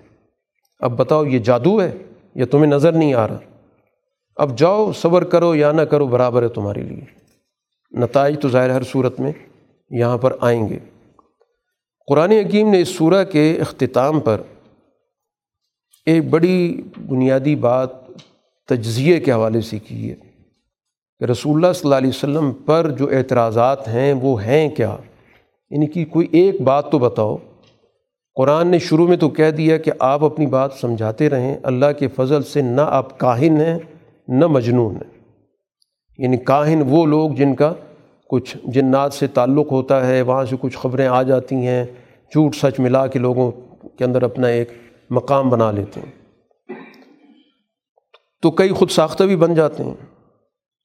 تو آپ نہ کاہن ہیں یعنی تک کے باز نہیں ہیں کہ کوئی بات کر دی، اس میں سے سو میں سے ایک صحیح نکل آئی۔ آپ کی تو ہر بات سو فیصد سچ ہوتی۔ ہے اور نہ خدا نہ خواستہ آپ کوئی مجنون ہے کہ آپ کی عقل نہیں ہے، آپ ظاہر کے صاحب عقل ہیں۔ اب ان میں سے کچھ کہتے ہیں شاعر ہیں۔ اور شاعر کے بارے میں تصور یہ ہوتا ہے کہ کچھ وقت کے لیے لوگ اس کی بات سنتے ہیں اور پھر اس کے بعد ہمیشہ کے لیے وہ ماضی کا حصہ بن جاتا ہے۔ نہ ترب بس بھی رئی المنون۔ یہ زمانے کی گردش ہوتی ہے، ایک وقت میں اس کو لوگ سن رہے ہوتے ہیں، پھر کچھ وقت گزرنے کے بعد لوگ چھٹنے شروع ہو جاتے ہیں۔ تو اسی طرح اس وقت اگر ان کی کوئی بات سن بھی رہا ہے، تو کچھ عرصے کے بعد یہ ماضی کا حصہ بن جائے گا۔ قرآن نے ان کو تو جواب دے دیا، ٹھیک ہے، تم بھی انتظار کرو اور میں بھی انتظار کر رہا ہوں۔ کہ اگلے زمانے میں دیکھ لیتے ہیں کہ زمانے کے حالات کیا ہوتے ہیں، ماضی کا حصہ کون بنتا ہے۔ کچھ ایسے ہیں جو یہ کہتے ہیں تمرحم احلام لہٰذا قرآن نے کہا کہ جو کچھ بھی تم کہہ رہی تمہاری عقل یہ بات کہتی ہے، تمہاری عقل میں یہ بات آتی جو کچھ تم کہہ رہے سوچ سمجھ کے کہہ رہے ہو یا یہ لوگ اصل میں تو سرکش ہیں کہ رسول اللہ صلی اللہ علیہ وسلم کی بات کو ماننا نہیں چاہتے، کسی ضابطے میں، کسی نظام کے تحت آنا نہیں چاہتے۔ اصل وجہ ان کی یہ ہے، جس کی وجہ سے یہ ادھر ادھر کی باتیں بناتے پھر رہے ہیں۔ ان میں سے کچھ ایسے جو کہتے ہیں آپ نے باتیں گھڑی ہیں۔ تو قرآن کہتا ہے، پھر اس جیسی کوئی چیز لے آؤ، جو قرآن فکر پیش کر رہا ہے، تو اس جیسی کوئی فکر لے آؤ۔ اگر تم سچے ہو پھر ان سے یہ بھی پوچھو کہ تم بغیر کسی چیز کے پیدا ہو گئے خود بخود پیدا ہو گئے یا تم نے اپنے آپ کو خود پیدا کیا یا تم نے آسمان و زمین پیدا کیا کیا ان کے پاس رب کے خزانے پڑے ہوئے ہیں، یا ان خزانوں پر ان کو مسلط کر دیا گیا ہے؟ ان کے پاس کوئی سیڑھی ہے کہ جس سیڑھی پہ چڑھ کے آسمان پہ جا کے کوئی بات سنتے ہیں؟ تو اگر کوئی دعویٰ کرتا ہے تو دلیل کے ساتھ بتائے کہ میں آسمان پر گیا تھا۔ اور میں وہاں سے یہ چیز سن کے آئیں بے سلطان مبین، واضح دلیل کے ساتھ پیش کریں۔ یا انہوں نے ایک اور تقسیم کر دی کہ اللہ نے ملائکہ کو، فرشتوں کو بطور بیٹی کے منتخب کر لیا۔ قرآن کہتا ہے، اپنے لیے بیٹے اور اللہ کے لیے بیٹیاں۔ یعنی جس چیز کو خود اپنے لیے ناپسند کرتے ہو، وہ اللہ کی ذمہ کر دیں یا اسی طرح رسول اللہ صلی اللہ علیہ وسلم، کیا ان سے کوئی معاوضہ مانگ رہے ہیں؟ کوئی پیسے مانگ رہے ہیں، جس کی وجہ سے بہت بڑا بوجھ ان کے گلے میں پڑتا ہے، ان کی پیٹھ پہ بہت بڑا بوجھ آ جاتا ہے، تو جس بوجھ سے بچنے کے لیے انکار کر دیتے ہیں۔ کوئی پیسہ مانگ رہے ہیں، کوئی ان سے معاوضہ مانگ رہے ہیں، یا ان کے پاس کوئی غیب کی باتیں موجود ہیں جن کو یہ لکھتے ہیں، یا یہ مکمل طور پر صرف سازشوں میں لگے ہوئے یا ان کے پاس اللہ کے علاوہ کوئی اور خدا ہے۔ یعنی جتنی بھی ان کی منہ میں باتیں آتی تھیں، جو بھی ان کی بات کا تجزیہ ہو سکتا تھا، قرآن نے تمام ممکنہ صورتیں یہاں لکھ دیں، ساری بیان کر دیں۔ اور اس کے بعد قرآن حکیم نے ان کو واضح طور پر یہ بات واضح کر دی کہ ان کی صورت حال اتنی ناگفتبے ہو چکی، ان کی سوچ اتنی پست ہو چکی ہیں کہ اگر ان کے سامنے کوئی آسمان کا ٹکڑا بھی آ جائے تو اس کو بھی کہیں گے کہ یہ تو کوئی بادل ہے، اس کی بہت ساری تہیں لگی ہوئی ہیں۔ اس لیے اب ان سے کیا گفتگو کرنی؟ فضر ہوں، ان کو چھوڑ دیں۔ جب تک وہ دن نہیں آئے گا، جس دن میں ان پر گویا کہ ایک قسم کی بجلی کی کڑک پڑے گی۔ جو سکون گویا جب یہ دین غالب آئے گا تو گویا ان پہ بجلی گرے گی۔ اس دن تک ان کو چھوڑ دیں۔ وہ دن آ کے فیصلہ کرے گا۔ یہ گفتگو سے، بات چیت سے، سوچ و بچار سے، حقائق کو جاننے سے، ان چیزوں سے یہ سچائی کی طرف نہیں آئیں گے۔ باقی وصف الحکم رب آپ اپنے رب کے حکم پہ قائم رہیں۔ فن کا بے آجونینا آپ ہماری نگرانی میں ہیں۔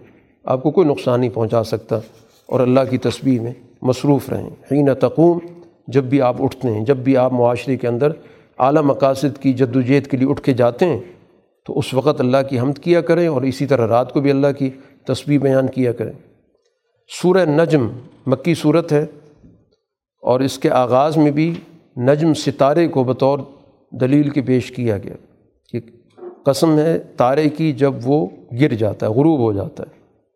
کیونکہ عام طور پر ستارے غروب ہوتے ہیں تو دن نکلتا ہے۔ تو اسی طرح رسول اللہ صلی اللہ علیہ وسلم کی بھی معاشرے کے اندر آمد اسی طرح ہے۔ کہ آپ کی حیثیت سوسائٹی کے اندر، معاشرے کے اندر گویا کہ ایک آفتاب ہدایت کی ہدایت کا ایک سورج طلوع ہو رہا ہے۔ ما ذلّہ صاحب ما غبا۔ واضح طور پر اللہ تعالیٰ بتا رہا ہے کہ تمہارے ساتھی نہ بہکے ہیں اور نہ ہی راستے سے ہٹیں۔ جو کچھ کہہ رہے ہیں سو فیصد درست کہہ رہے ہیں۔ وہ کوئی بھی بات اپنی خواہش سے کرتی نہیں ہے۔ جو کچھ وہ بیان کر رہے ہیں وہ اللہ کی وہی بیان کر رہے ہیں۔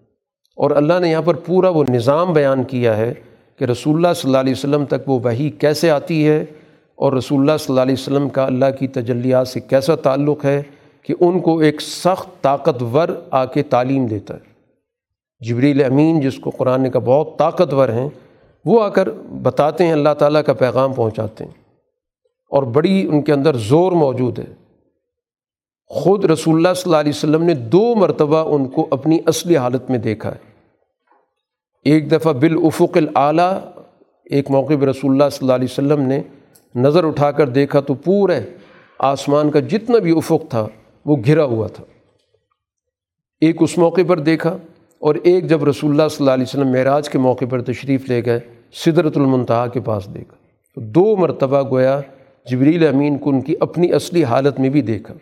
اس کے علاوہ ظاہر انسانی شکل میں تو کئی دفعہ ہے، لیکن قرآن حکیم اس کا ذکر کر رہے اور وہ اتنے قریب ہوئے اصلی حالت میں قابہ قوسینی اودنا جتنی دو کمانوں کا فاصلہ ہوتا ہے، اتنے قریب۔ پھر ظاہر جو بھی اللہ تعالیٰ کی طرف سے وہی ہونی تھی وہی بھی ہوئی۔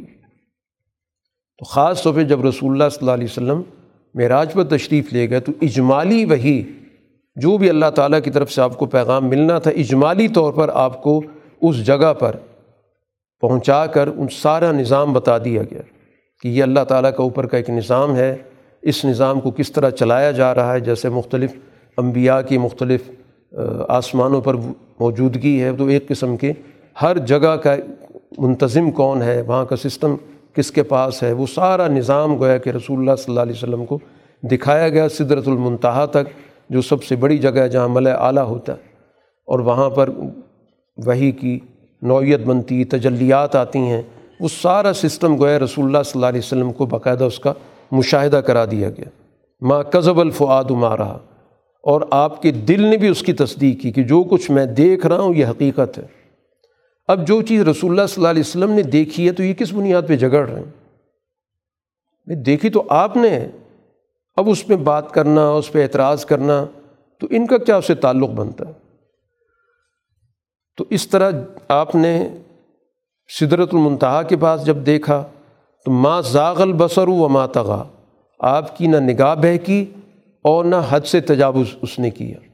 ہر چیز کو گویا جیسے آدمی پوری توجہ سے دیکھتا ہے، آپ نے اس طرح اس کو دیکھا ہے اور اللہ کی بڑی بڑی نشانیاں دیکھیں۔ اب کیا کچھ دیکھا؟ ظاہر رسول اللہ صلی اللہ علیہ وسلم جانتے ہیں اور اللہ کے علم میں۔ یہاں پر تو ساری گفتگو گویا ایک اجمالی طریقے سے کی جا رہی ہے کہ جو کچھ دیکھا، آنکھ نے دیکھا، تم دیکھی ہوئی چیز پہ کیا بحث کر رہے ہو؟ اور جو حقیقت تھی، باقی دل نے اس کو محسوس کیا، حقائق کو ہی دیکھا۔ یعنی آنکھ نے کوئی دھوکہ نہیں کھایا یا دل میں کوئی اور خیال نہیں آیا، سچائی کو دیکھا۔ تو اللہ کی تجلیات کا مشاہدہ کیا۔ تو بڑی تجلی اعظم جس کو کہا جاتا ہے، رسول اللہ صلی اللہ علیہ وسلم کی وہاں تک رسائی ہوئی۔ تو کیا کچھ تھا قرآن حکیم نے یہاں پر جو بھی گفتگو کی ہے، اس کے لیے ظاہر ہے کہ کوئی واضح الفاظ قرآن نے ذکر نہیں کیا یکش صدرت ما یکشا وہ جو صدرت المنتہا اس پہ چھا گیا جو کچھ چھانا تھا۔ کیونکہ اس کے لیے کوئی ایسے الفاظ ہیں نہیں کہ جس کو انسانی فہم کے مطابق بیان کیا جا سکے۔ تو اس کے اندر اجمال اسی لیے رکھا گیا کہ اس بات کو بتانے کے لیے کہ رسول اللہ صلی اللہ علیہ وسلم کا بڑا یہ عظیم الشان اور غیر معمولی سفر تھا۔ اب ایک طرف تو اتنا بڑا نظام جو رسول اللہ صلی اللہ علیہ وسلم نے مشاہدہ کیا، ملائکہ کے اعتبار سے، پھر اوپر کے پورے بالائی مجلس کے اعتبار سے، اس مقدس جگہ کے اعتبار سے ساری چیزیں آپ نے دیکھیں۔ اب ان کے مقابلے پر ان کو دیکھیں جو اس وقت مکہ میں موجود ہیں، انہوں نے کن چیزوں کے بت بنا رکھے ہیں؟ کسی نے لات کا بنا رکھا ہے، کسی منات کا بنا رکھا ہے عزا کا بنا رکھا ہے۔ یعنی ان کی گراوٹ کہاں تک پہنچی ہوئی ہے؟ اور پھر اس کے بعد یہ تقسیم کر رکھی کہ اللہ کے پاس بیٹیاں ہیں، ہمارے پاس بیٹے ہوتے ہیں، یا ہمیں بیٹے چاہیے ہوتے ہیں۔ اور یہ قرآن نے کہا، یہ صرف نام حقیقت کچھ بھی نہیں ہے۔ لات نام کی کوئی چیز نہیں ہے، منات نام کی کوئی چیز نہیں ہے، عزا نام کی کوئی چیز نہیں ہے۔ یہ خود ساختہ کچھ نام انہوں نے گھڑ لیے۔ ہیں اور اس پر یہ پورا کا پورا انہوں نے مذہبی نظام کھڑا کر دیا۔ این طبعون الزن و ماتحول انفس ان کے مذہب کی، ان کی پورے سسٹم کی بنیاد خیالات اور محض خواہشات ہیں، کچھ بھی نہیں۔ حقیقت کچھ بھی نہیں ہے اس میں۔ اور رسول اللہ صلی اللہ علیہ وسلم ان کے پاس ہدایت لے کر آئیں حقائق لے کر آئیں تو ایک طرف حقائق ہیں، سچائی ہے، دیانت ہے، عدل ہے، سچائی کی شکل کی مختلف صورتیں ہیں۔ اور دوسری طرف محض خیالات محض اٹکل پچو محض خواہشات، تو ان کا آپس میں کیا موازنہ ہوگا؟ اب یہ کہتے ہیں کہ یہ جو بت ہم نے بنا رکھے ہیں، یہ بڑی اللہ کے پاس ہماری سفارش کریں گے۔ تو قرآن کہتا ہے کہ اللہ تعالیٰ کے سامنے تو اس کے اپنے فرشتے بھی اس کی اجازت کے بغیر سفارش نہیں کر سکتے۔ تو ان بے جان چیزوں نے اور بے نام چیزوں نے بیکار چیزوں نے، انہوں نے کیا سفارش کرنی؟ صرف انہوں نے نام رکھے ہوئے فعار ضامن طول عن ذکرینہ ولم یرد الحیات الدنیا آپ ان سے اعراض کریں۔ کیونکہ ان کی بڑی گھٹیا سوچ ہے، گھٹیا مفاد ہیں۔ ان کو اس دنیا کے اندر کچھ مفادات چاہیے، اس کے علاوہ کچھ بھی نہیں ان کے پاس۔ اور یہ اللہ کے ذکر سے منہ موڑ رہے ہیں تو آپ بھی ان سے کوئی تعلق نہیں رکھیں۔ ان کا کل علم اتنا ہی ہے جو آپ کے سامنے بیان کر دیا گیا۔ کہ کچھ خود ساختہ چیزیں ہیں، ان کے کچھ نام رکھ دیے۔ ایک مذہب کھڑا کر دیا، اس کے آڑ میں اپنے مقاصد پورے کر رہے ہیں۔ ظاہر ان بے جان چیزوں نے نہ کھانا ہے، نہ پینا ہے، لیکن ان کے نام سے ایک بڑا ان نے اپنا پورا نظام بنا رکھا ہے۔ جس کے ذریعے حکومت بھی کر رہے ہیں، جس کے ذریعے وسائل پہ قبضہ بھی کر رہے ہیں، جس کے ذریعے تشدد بھی کر رہے ہیں، جبر بھی کر رہے ہیں۔ تو یہ صرف گویا ان کا ایک بنا بنایا، ڈھکوسلا ہے اور کچھ بھی نہیں یہ مبلغ علم ہے ان کا۔ قرآن حکیم اسی کردار کا ذکر کرتا ہے افرعیت الزی طول و آتا کلیلم و اقدا کیا اس کو دیکھا ہے کہ سچائی سے منہ پھیرتا ہے اور بہت وسائل میں سے تھوڑا سا دیتا ہے۔ کسی کو کوئی دینا بھی پڑ جائے تو تھوڑا سا دیتا ہے۔ وہ اقدا اور بالکل ہی اس پہ اڑ جاتا ہے۔ قرآن کہتا ہے کہ کیا اس کے پاس کوئی غیب کی باتیں ہیں جن کو وہ دیکھتا ہے؟ اس، یہ صرف اتنا ہی کر لیتا کہ پچھلے صحیفوں کا ہی مطالعہ کر لیتا۔ یعنی قرآن کی طرف اس کا رجوع نہیں ہو رہا یا قرآن سے اس کو چڑ ہے، تو پچھلے صحیفوں کو ہی دیکھ لے کہ اس کے اندر معلومات کیا تھیں۔ موسیٰ علیہ السلام کے صحیفے، ابراہیم علیہ السلام کے صحیفے، ان کا مضمون تو یہ تھا کہ اللہ تذر و واضرتم وزرا اخرا، کہ کوئی بھی بوجھ اٹھانے والا دوسرے کا بوجھ نہیں اٹھائے گا۔ دونوں حوالوں سے۔ اس حوالے سے کہ کوئی شخص یہ کہے کہ میں قیامت کے روز دوسرے کا ذمہ دار بن جاؤں گا۔ جیسے کچھ لوگ اس وقت مسلمانوں سے کہتے تھے کہ تم اس وجہ سے ان کی بات مانتے ہو کہ یہ آخرت کی بات کرتے ہیں کہ وہاں پر بوجھ اٹھانا پڑے گا تو ہمارے ذمہ بوجھ، ہم اٹھائیں گے۔ تم ہمارے ساتھ چلو۔ تو قرآن نے کہا، کوئی کسی کا بوجھ نہیں اٹھانے والا۔ یا اسی طرح اس دنیا کے اندر بھی آپ کی روز مرہ کی معیشت کے نظام کے اندر کام ایک کرے اور دوسرا اس کا بوجھ اٹھانا شروع کر دے، جو کام کرتا ہی نہیں، جو تو پھیلی ہے۔ جو کسی کام کاج کا ہی نہیں ہے، وہ اس پہ سوار ہو جاتا ہے۔ تو قرآن نے کہا، کوئی کسی کا بوجھ نہیں اٹھانے والا۔ اور اللہ صلی انسانی علامہ سا انسان کے لیے وہی جو خود محنت کرے گا۔ چاہے وہ آخرت کی محنت ہو، چاہے دنیا کی محنت ہو۔ یہ ایک اصولی بات ہے کہ ہر آدمی اپنی محنت کا ذمہ دار ہے اور اس محنت کے فوائد اس کے ہیں۔ کسی اور کا بوجھ اپنے ذمہ نہیں لے سکتا۔ اور جو بھی محنت کرے گا جو بھی جد و جہد کرے گا ان سا یہو صوف یورا اس کی صحیح کو، اس کی محنت کو جانچا جائے گا کہ کس قسم کی محنت کی اس نے، کس درجے کی محنت کی، کس شعبے میں محنت کی۔ اور پھر اس محنت کے مطابق اس کا جائزہ لیا جائے گا کہ اس محنت کا اسے کیا معاوضہ ملنا چاہیے۔ سم یجزاح الجزا الاوفا پھر اس کا پورا پورا بدلہ دیا جائے گا کہ دنیا کے اندر ایک شخص نے محنت کی تو ایک جو جائز اور درست اور صحیح اور عدل کا نظام ہوتا ہے، وہ اس محنت کو پوری طرح پرکھتا ہے کہ اس آدمی نے کن حالات کے اندر یہ محنت کی ہے۔ اس لحاظ سے اس کا پورا معاوضہ کیا بنتا ہے؟ یہ اس کو دیا جائے۔ اسی طرح آخرت کے حوالے سے بھی کہ دنیا کے اندر جس نے دین کے اعلیٰ اقدار کے لیے جد و جہد کی، تو پھر آخرت میں اس کی اس جد و جہد کو پرکھا جائے گا کہ اس نے کن حالات میں کام کیا؟ سازگار حالات میں کام کیا، ناسازگار حالات میں کیا۔ وہ ایک ہی چیز ہوتی ہے ایک ہی عمل ہوتا ہے ایک ہی نیکی ہوتی ہے، لیکن ایک دور میں اس نیکی کی قدر و قیمت زیادہ ہوتی ہے۔ جو آزمائش کا دور ہوتا ہے، مشکل کا دور ہوتا ہے، جبر کا دور ہوتا ہے۔ وہی نیکی معمول کے حالات میں کی جائے، نیکی تو وہی رہتی ہے، لیکن اس کی نوعیت اجر و ثواب کے لحاظ سے بدل جاتی ہے۔ اسی طرح دنیا کے حوالے سے بھی کہ ایک محنت عام حالات میں ہوتی ہے، معیشت بہت اچھے حالات میں چل رہی ہے، ایک آدمی محنت کر رہا ہے، ٹھیک ہے، اس کے مطابق اس کا نتیجہ دیکھے گا۔ اور ایک مشکل حالات ہیں، اس وقت جو ہے کچھ لوگ اپنی محنت کر کے لوگوں کو اپنے پاؤں پہ کھڑا کر رہے ہیں۔ معاشرے کو ترقی کی طرف لے جانے کے لیے جد و جہد کر رہے ہیں، اپنی صلاحیتیں اس میں لگا رہے ہیں۔ تو ظاہر اس کے مطابق اس کو دیکھا جائے گا کہ کس نے کس موقع پر اپنا کردار ادا کیا۔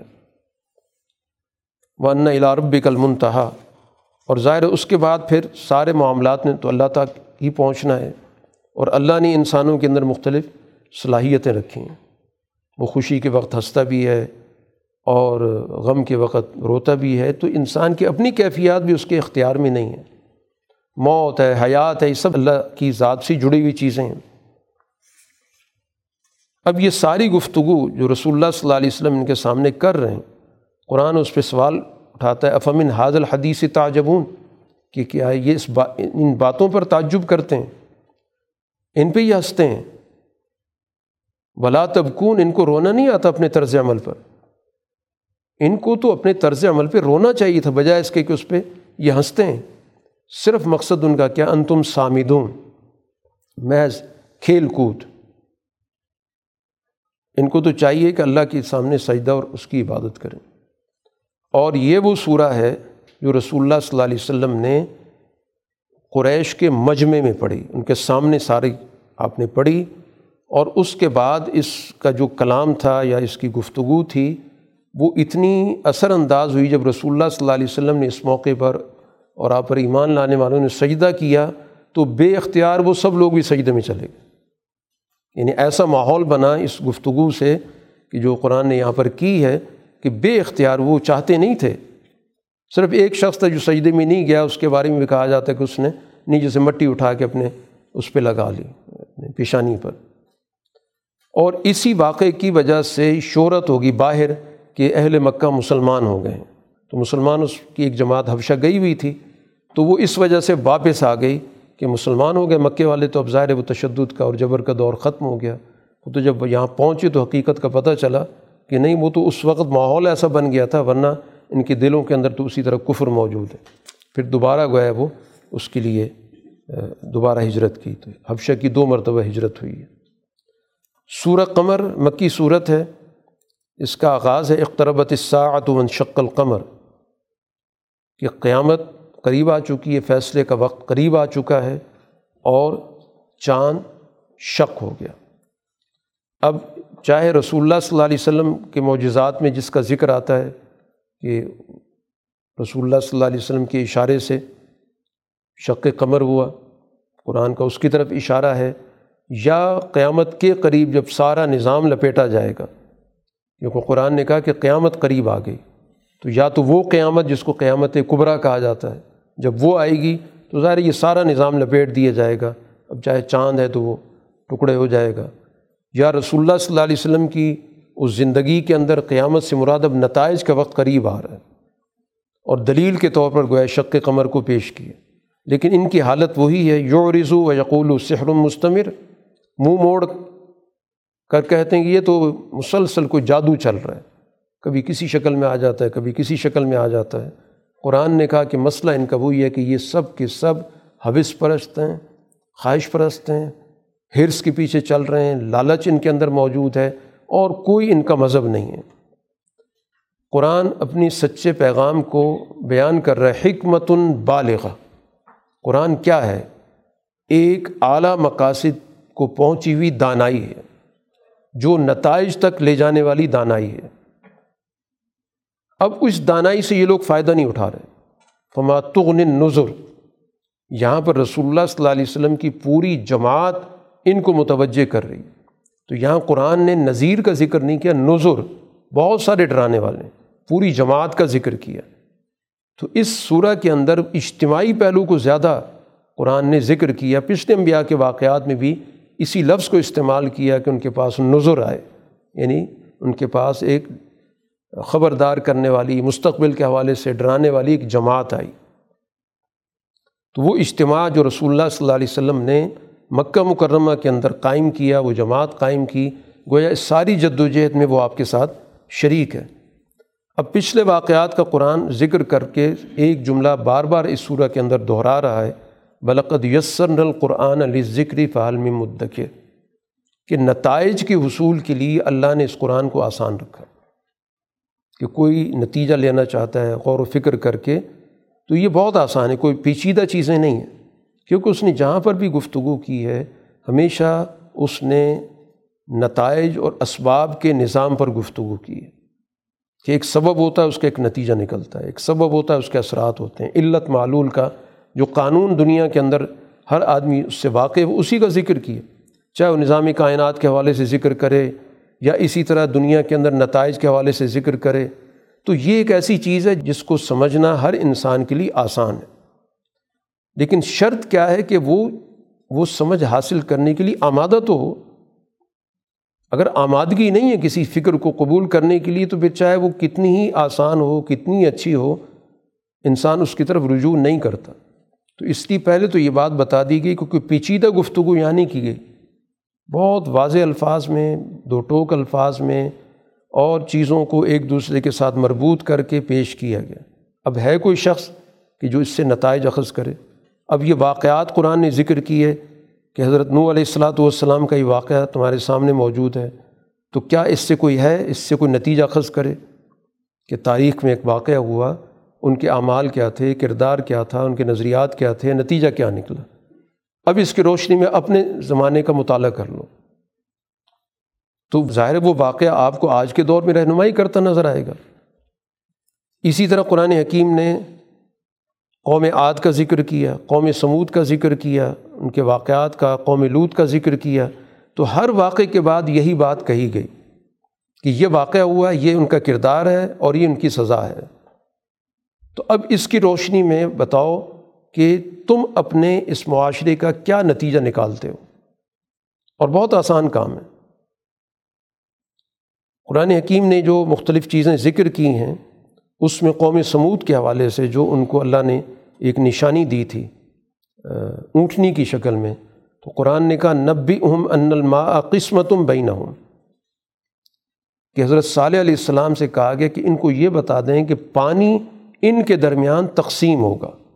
اس پوری قوم کے درمیان پانی تقسیم ہوگا۔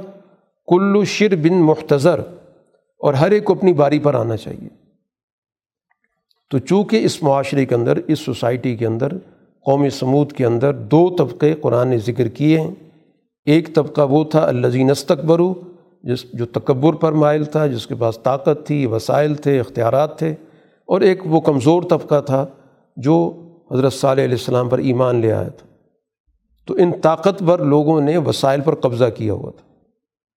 نہ ان کے جانوروں کو پانی پینے دیتے تھے۔ بچا کچا کوئی پانی پی لی ہے تو پی لیا۔ تو اللہ نے ناکا کے ذریعے نظام قائم کرا دیا کہ ایک دن ناکا کا ہوگا تو گویا اس دن باقی لوگوں کو، کمزور لوگوں کو بھی موقع مل جائے گا، وہ اپنے جانوروں کو پانی پلا سکیں گے۔ اور ایک دن صرف ان سرداروں کے جانوروں کا ہوگا۔ تو بہرحال یہ مختلف واقعات قرآن حکیم نے یہاں پر ذکر کر کے فرعون کا واقعہ ذکر کیا اور اس کے بعد قرآن نے ایک سوال، ان سارے واقعات کے بعد کہا اکفارکم خیرم من اولائکم املکم براۃن فی الزبر؟ تمہارے جو کافر ہیں، یہ ان سے بہتر ہیں۔ جو ان کے ساتھ جو کچھ ہوا، ان کا برا انجام ہوا، تم لوگ ان سے بہتر ہو۔ کہ تمہارے ساتھ یہ بدسلوکی نہیں ہونی چاہیے، تمہارے ساتھ یہ انصاف کا نظام نہیں ہونا چاہیے، تمہارے ساتھ یہ عدل کا معاملہ نہیں ہونا چاہیے۔ یا تمہارے لیے کوئی کتابوں میں برات لکھی ہوئی ہے کہ تمہیں کچھ نہیں کہا جائے گا۔ دو ہی صورتیں ہو سکتی ہیں کہ یا تم کریکٹر میں، نظریات میں ان سے بہتر ہو تو اس لیے تمہیں سزا نہیں ملنی چاہیے۔ اور یا صورت یہ ہے کہ تمہارے لیے باقاعدہ کہیں لکھ کے رکھ دیا گیا ہے، کسی دستاویز میں کہ ان کو کچھ نہ کہا جائے، جو یہ مرضی کرتے رہیں۔ ایسا نہیں ہوگا۔ یا یہ کہتے ہیں کہ نحن جمیع منتصر، کہ ہماری تو ایسی جماعت ہے جس کی مدد ہوگی۔ تو تین صورتیں قرآن نے ذکر کر دیں کہ یا یہ ان سے بہتر ہیں یا ان کے پاس کوئی برات نامہ لکھا ہوا ہے، کوئی دستاویزی ثبوت ہے، یا یہ ان کا دعویٰ ہے کہ نہیں، ہمیں مشکل وقت میں مدد پہنچ جائے گی۔ قرآن نے کہا ایسا نہیں ہوگا سیو ضم الجم ویولون الدبر۔ ان جماعتوں کو شکست ہوگی، پیٹ پھیر کے بھاگیں گی۔ یہ مکہ کے اندر بات ہو رہی ہے کہ یہ جو جماعت بن رہی ہے، یہ پیٹ پھیریں گے اور شکست کھائیں گے۔ بلساۃ و موعدم وساعت و ادھا و امر اور پھر اس کے بعد قیامت کا وعدہ ہے اور قیامت تو پھر ظاہر ہے کہ بہت ہی بڑی آفت ہے، بہت کڑوی چیز ہے۔ بلقد اہلک نہ اشیا کم فعالم مدکر انہیں سے ملتے جلتے ہم نے پہلے تباہ کیے تھے، تو کیا یہ نصیحت پھر بھی نہیں حاصل کرتے؟ باقی اللہ تعالیٰ نے اہل ایمان سے وعدہ کیا ہے، اس دنیا کے اندر بھی اور آخرت میں بھی۔ فی جنات منہر، باغات میں ہوں گے، نہروں میں ہوں گے۔ فی مقعد صدقن عند ملیک مقتدر۔ ایک سچی جگہ پر ہوں گے با اقتدار بادشاہ کے پاس۔ تو گویا اللہ تعالیٰ ان کو اس دنیا کے اندر بھی غلبہ دے گا اور قیامت کے روز بھی اللہ کے ہاں وہ غلبے کی حالت میں ہوں گے۔ سورہ رحمان۔ رسول اللہ صلی اللہ علیہ وسلم پر نازل ہونے والی یہ سورہ، جس کے بارے میں کچھ کہتے ہیں، یہ مدنی صورت ہے، لیکن اگر اس کے مضامین پر غور کیا جائے تو مکی صورتوں کے مضامین کی اس میں ہمیں بعض گشت نظر آتی ہے۔ سب سے پہلی بنیادی بات اس سورہ کے اندر جو ایک سب جانتے ہیں کہ ایک جملے کا بار بار تکرار ہوا کبھی ائی اعلیٰ اربکما تو زبان کہ اللہ تعالیٰ کی کن کن نعمتوں کی تم تکذیب کرو گے جن کو جھٹلاؤ گے۔ اب یہ اللہ کی جو نعمتوں کا دائرہ ہے اس صورح کے اندر اس کی وسعت بیان کی گئی۔ اس کا تعلق معاشرتی بھی ہے، اس کا تعلق اس دنیا کے اندر موجود وسائل سے بھی ہے، اور اس کا تعلق انسان کی اگلی زندگی سے بھی ہے۔ تو کل انسانی زندگی یہی کچھ ہے۔ ایک ہمارا آپس میں جو تعلق بنتا ہے، جس کو ہم تمدن کہتے ہیں، ایک ہمارا جو وسائل جو اللہ تعالیٰ نے ہمیں اس دنیا کے اندر عطا کیے ہیں، جس کی بنیاد پہ ہم اپنی زندگی کو بہتر سے بہتر بناتے ہیں اور پھر اس دنیا کے بعد کا ایک نظام ہے۔ تو یہ گویا کہ پورا کا پورا نظام ہے جو اللہ تعالیٰ کی نعمتوں کی یاد دہانی کراتا ہے۔ تو ان نعمتوں کا یہاں پر تذکرہ کیا گیا ہے تاکہ یہ ایک تو یہ بات واضح ہو جائے کہ ان نعمتوں کی یاد دہانی کا طریقہ کار کیا ہوگا۔ جب نعمت کو یاد کرایا جائے گا تو کرنا کیا ہے؟ تو ان ذمہ داریوں کی طرف متوجہ کیا جا رہا ہے کہ جھٹلانے سے اپنے آپ کو بچاؤ گے تو اس کا مطلب کیا ہوگا کہ اس دنیا کے اندر ان نعمتوں کی قدر کا نظام قائم کرنا ہے۔ اور پھر ان نعمتوں تک جن کا تعلق اس دنیا سے ہے، ان تک سب لوگوں کی رسائی ضروری ہے۔ تبھی تو ان سے کہا جائے گا کہ کس کس نعمت کو جھٹلاتے ہو۔ اگر پہلی کچھ لوگ نعمتوں سے محروم ہیں تو ان سے یہ سوال ہی نہیں بنتا۔ سوال ہمیشہ ان سے بنتا ہے جن کے پاس نعمت ہوتی ہے۔ تو اس کا مطلب یہ ہوا کہ جن نعمتوں کا قرآن یہاں ذکر کر رہا ہے، ان نعمتوں تک رسائی قائم کرنا، رسائی پیدا کرنا اس وقت کے دینی نظام کی ذمہ داری ہے۔ تو تبھی کہا جائے گا کہ اللہ کی کن کن نعمتوں کو تم جھٹلاتے ہو۔ سب سے پہلے تو ذکر کیا گیا اللہ تعالیٰ کی جو سب سے بڑی تجلی ہے، جس کو رحمان کہتے ہیں۔ کہ اللہ کی اس تجلی کا اس دنیا کے اندر جو سب سے بڑا مظاہرہ ہے وہ قرآن ہے۔ یہ قرآن در حقیقت اس رحمان کی جو تجلی ہے، اس کا ہمارے سامنے ایک ایک نمونہ موجود ہے۔ اور رحمان اللہ کی وہ تجلی ہے، وہ صفت ہے جو اس انسانیت کی ترقی چاہتی ہے اور انسان کو کمال تک لے جانا چاہتی ہے۔ اور ظاہر کمال تک جانے کے لیے پھر انسان کو کچھ نہ کچھ جد و جہد سے، مشکلات سے گزرنا بھی ہوتا ہے۔ پھر ہی جا کے کمال حاصل ہوتا ہے۔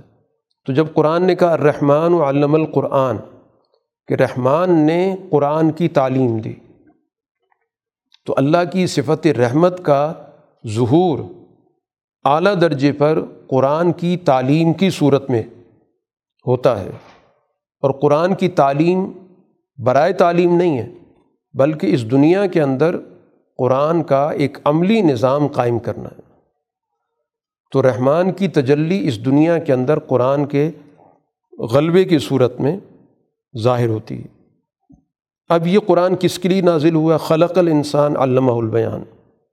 اس دنیا کے اندر جو سب سے بڑی اہم ترین مخلوق ہے، پوری کائنات میں وہ انسان ہے۔ تو رحمان نے اس انسان کی تخلیق کی ہے۔ اور پھر اس انسان کو باقاعدہ بات چیت کرنے کی، گفتگو کرنے کی، اپنا معافی ضمیر بیان کرنے کی صلاحیت بھی دی ہے۔ علامہ البیان اپنی بات کو بیان کرتا ہے، دوسرے کو سمجھاتا ہے۔ یہ تو انسان سے تعلق ہو گیا۔ اس کے بعد اللہ نے کائناتی نظام کا ذکر کیا کہ چاند ہے، سورج ہے۔ باقاعدہ ایک سسٹم کے ساتھ چل رہا ہے۔ اس کا باقاعدہ ایک حساب و کتاب ہے۔ باقاعدہ اس کی منزلیں مقرر ہیں۔ اس لیے آپ پورا نظام بنا لیتے ہیں، بنایا ہوا آپ نے کہ سورج کس تاریخ کو کہاں پر ہوگا اور کس وقت کیا اس کی نوعیت ہوگی۔ تو پورا اس کا ایک حساب و کتاب ہے۔ اسی طرح چاند کا بھی نظام ہے۔ پھر اسی طرح دنیا کے اندر ہر چیز اللہ کی اطاعت کر رہی ہے۔ النجم و شجر، وہ چیزیں جو زمین پر پھیلی ہوئی ہیں اور چاہے وہ جو کھڑی ہوئی ہیں درخت کی شکل میں۔ ہر چیز اللہ کی اطاعت میں۔ آسمان بلند ہے، اللہ نے پھر اس کے بعد جو بنیادی چیز بیان کی ہے، جس کا تعلق انسانی معاشرت سے ہے، انسانی تمدن سے ہے، وہ ہے میزان کا ہونا۔ وہ عدل کا نظام جس کے ذریعے معاشرے کے اندر اونچ نیچ کو ختم کیا جائے۔ جس کے ذریعے سوسائٹی کے اندر کمی بیشی کو متوازن بنایا جائے۔ تو باقاعدہ اس نے ایک میزان مقرر کیا اور پھر حکم دے دیا، اللہ تتغو فی المیزان۔ کہ میزان کے اندر کسی قسم کی زیادتی نہیں ہونی چاہیے کہ ایک طاقتور آدمی اپنے ہاتھ میں اس میزان کو لے کر اور اپنے مفادات کے فیصلے کروا لے اور دوسری طرف کا جو میزان ہے، پلڑا ہے، وہ بیچارہ خالی رہے۔ یہ تغیانی اسی چیز کو کہا جاتا ہے کہ میزان کا ایک پلڑا بالکل خالی اور دوسرے میں سب کچھ جمع کر دیا گیا۔ قرآن کہتا ہے عقیم الوزن بالقسط۔ اس کو پورے عدل و انصاف کے ساتھ قائم کرو، اس وزن کو۔ ولا تخصر المیزان میزان میں کوئی کمی بیشی مت کرو۔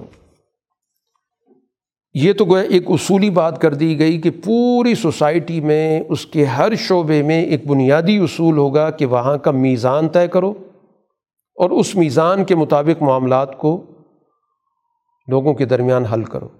معیشت کا میزان کیا ہوگا؟ سیاست کا میزان کیا ہوگا؟ معاشرت کا میزان کیا ہوگا؟ ہر چیز کا اپنا ایک میزان ہے جس کے مطابق چیزوں کو دیکھا جائے گا، تاکہ توازن قائم رہے۔ اور پھر اس کے بعد قرآن نے کہا کہ یہ زمین جو بھی ہے، جتنی بھی ہے ولعرض وضاح للانام یہ کل انسانیت کے لیے۔ اس پر کسی کی بھی اجارہ داری اللہ نے نہیں رکھی۔ یہ کل انسانیت کے لیے اللہ نے اس کو مقرر کر دیا۔ اب اس زمین کے اندر ظاہر پھل بھی ہیں، کھجوریں بھی ہیں، اناج بھی ہے اور پھول بھی ہیں، سب کچھ ہے۔ اس کے بعد پھر قرآن یاد کرا رہا ہے، فبی اللہ ربی کو ماتو کہ اب یہ زمین، اس زمین کے وسائل، اس زمین کی چیزیں تمہیں دے دی گئیں۔ اب اس پر تم سے یہ سوال بنتا ہے کہ اللہ کی کن کن نعمتوں کو تم جٹلاؤ گے اسی طرح اللہ تعالیٰ نے انسان کی تخلیق کا ذکر کیا کہ اس کو ایک کھنکھناتی مٹی سے پیدا کیا، اسی طرح جنات کا ذکر کیا کہ آگ کے لپیٹ سے کیا۔ تو وہ اپنی اس تخلیق کے حوالے سے بھی ظاہر اللہ تعالیٰ کے اس انعام کو ذہن میں رکھیں کہ اللہ نے ان پر کتنا بڑا انعام کیا۔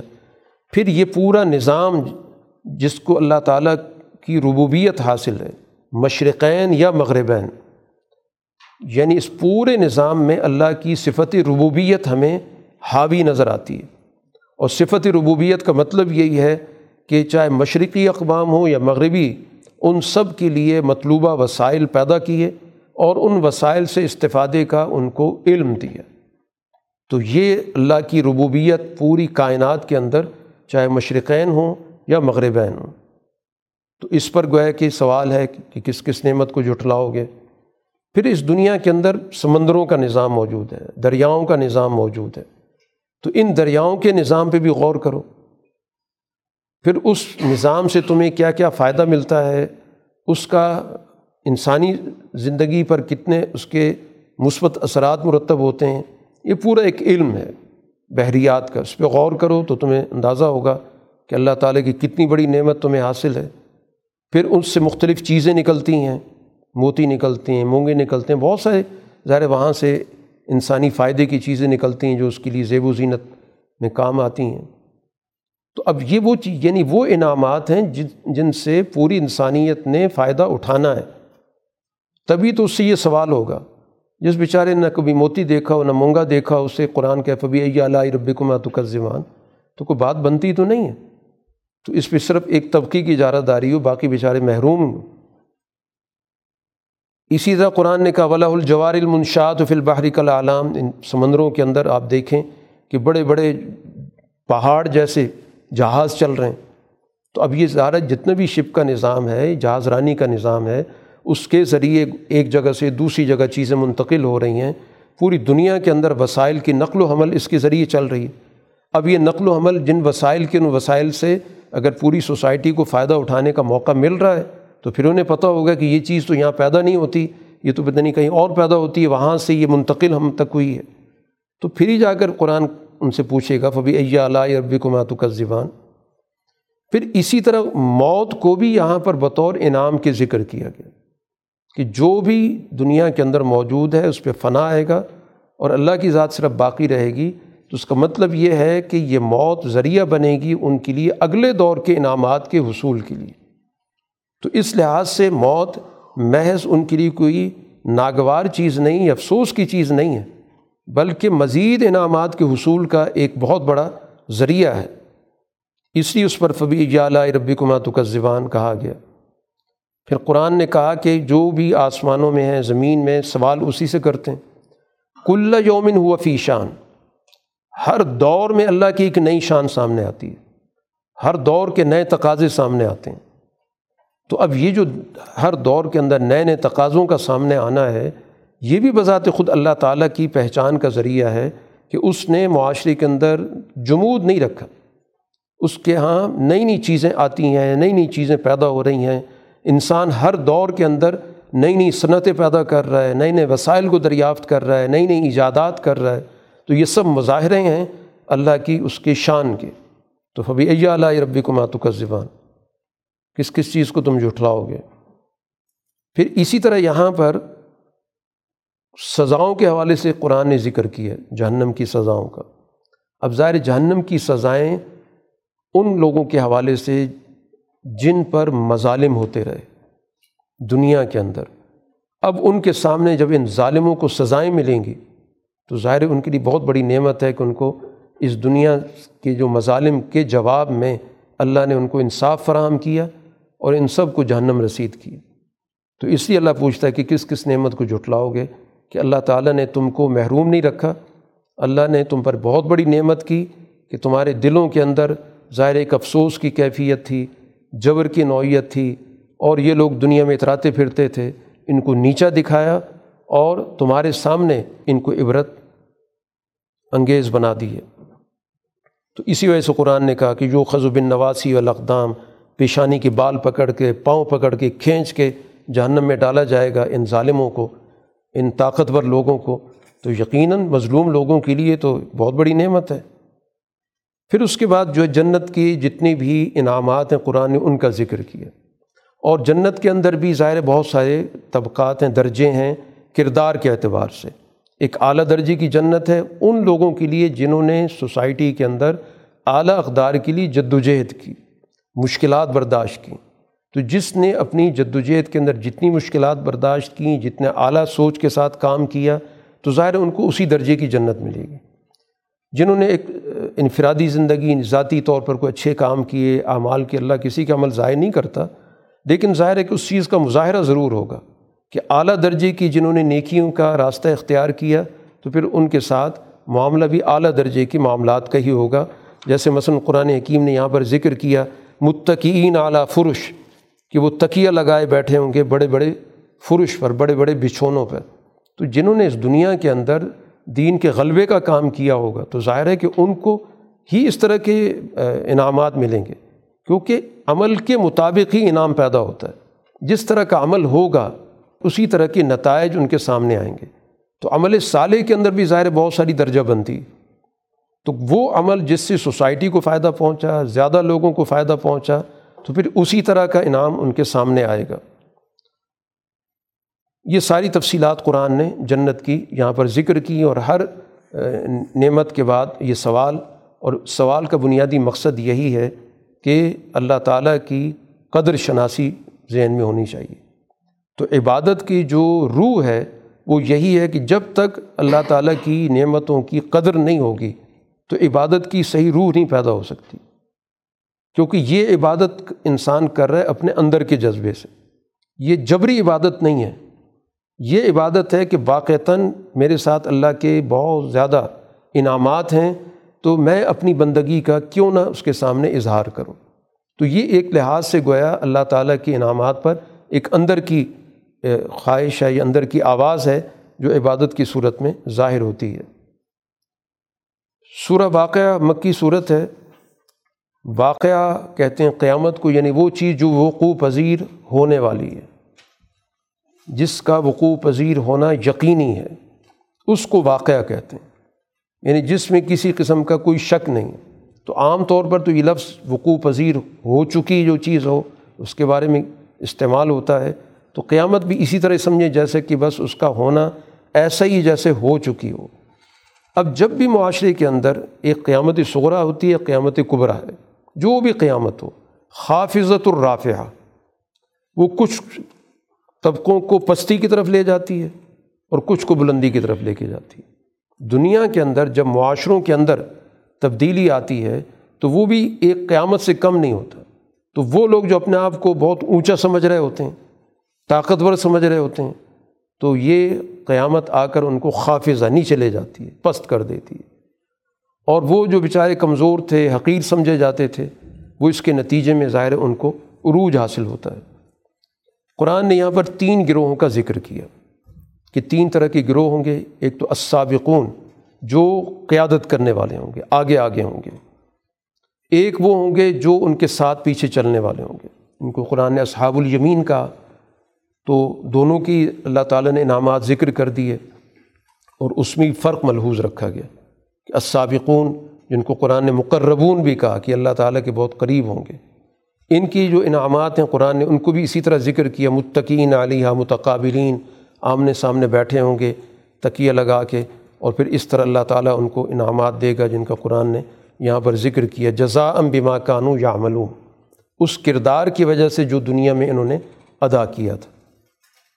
اسی طرح جو ان کے ساتھ چلتے رہے، ان کے معاون بنے ان کا ساتھ دیتے رہے۔ قرآن نے ان کو اصحاب الیمین کہا۔ ان کے لیے بھی اللہ نے انعامات کا ذکر کیا۔ اور انعامات کے لیے قرآن جو عام طور پر زبان استعمال کرتا ہے، الفاظ استعمال کرتا ہے، وہ چیزیں ہوتی جن سے اس دور کا معاشرہ مانوس تھا۔ یہ محدود معنوں میں نہیں استعمال ہو رہا ہے کہ صرف یہ چند الفاظ جو بیان کیے گئے، بس یہی نعمتیں ہوں گی۔ یہ تو اصل میں اس دور کے لوگ جن الفاظ کو جانتے ہیں، سمجھتے ہیں تو قرآن اسی زبان میں بات کرتا ہے تاکہ ان کو بات سمجھ میں آ جائے۔ تو اب ایسی چیزیں وہ بیان نہیں کرے گا جو ان کے علم سے باہر ہیں۔ کیونکہ نعمت وہی ہوتی جس سے انسان واقف ہوتا ہے۔ دیکھنے کے اعتبار سے، کھانے کے اعتبار سے، جن چیزوں سے وہ مانوس ہوتا ہے۔ اس لیے قرآن اسی مانوس زبان میں گفتگو کرتا ہے۔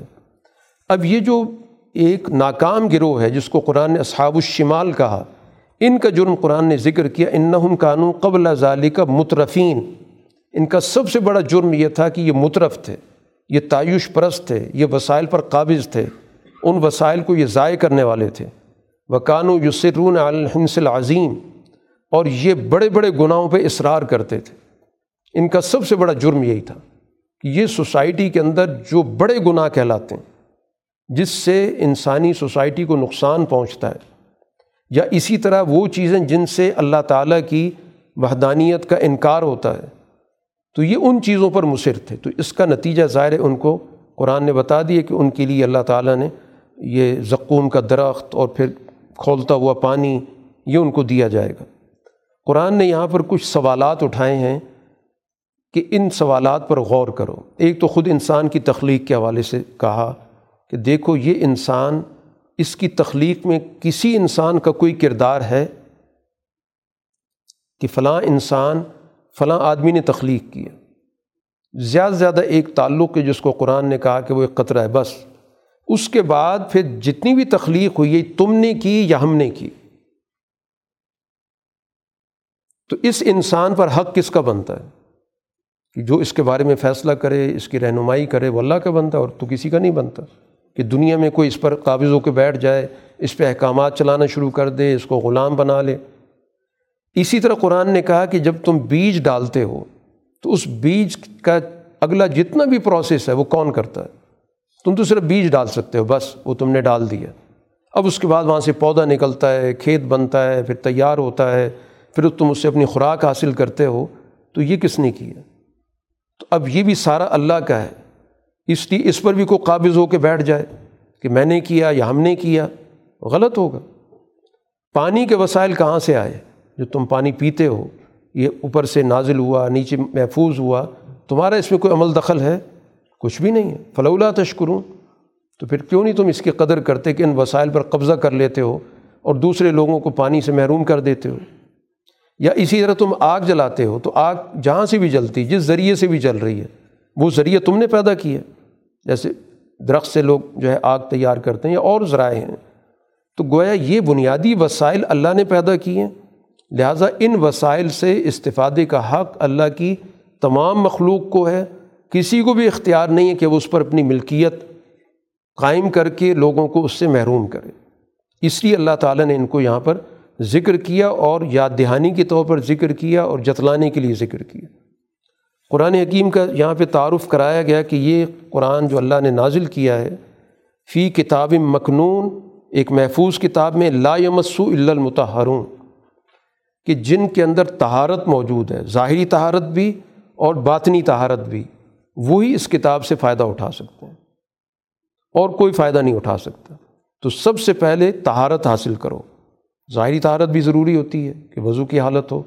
اور اسی طرح پھر اپنے دل کو غلط خیالات سے، غلط قسم کی سوچوں سے، غلط قسم کے منصوبوں سے خالی کرو گے تو پھر جا کر اس کتاب سے تم فائدہ اٹھا سکتے ہو۔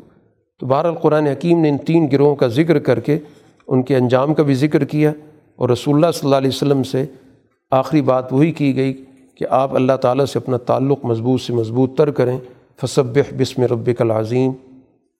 باخر دعوانا الحمد للہ رب العالمین۔ الحمد للہ رب العالمین۔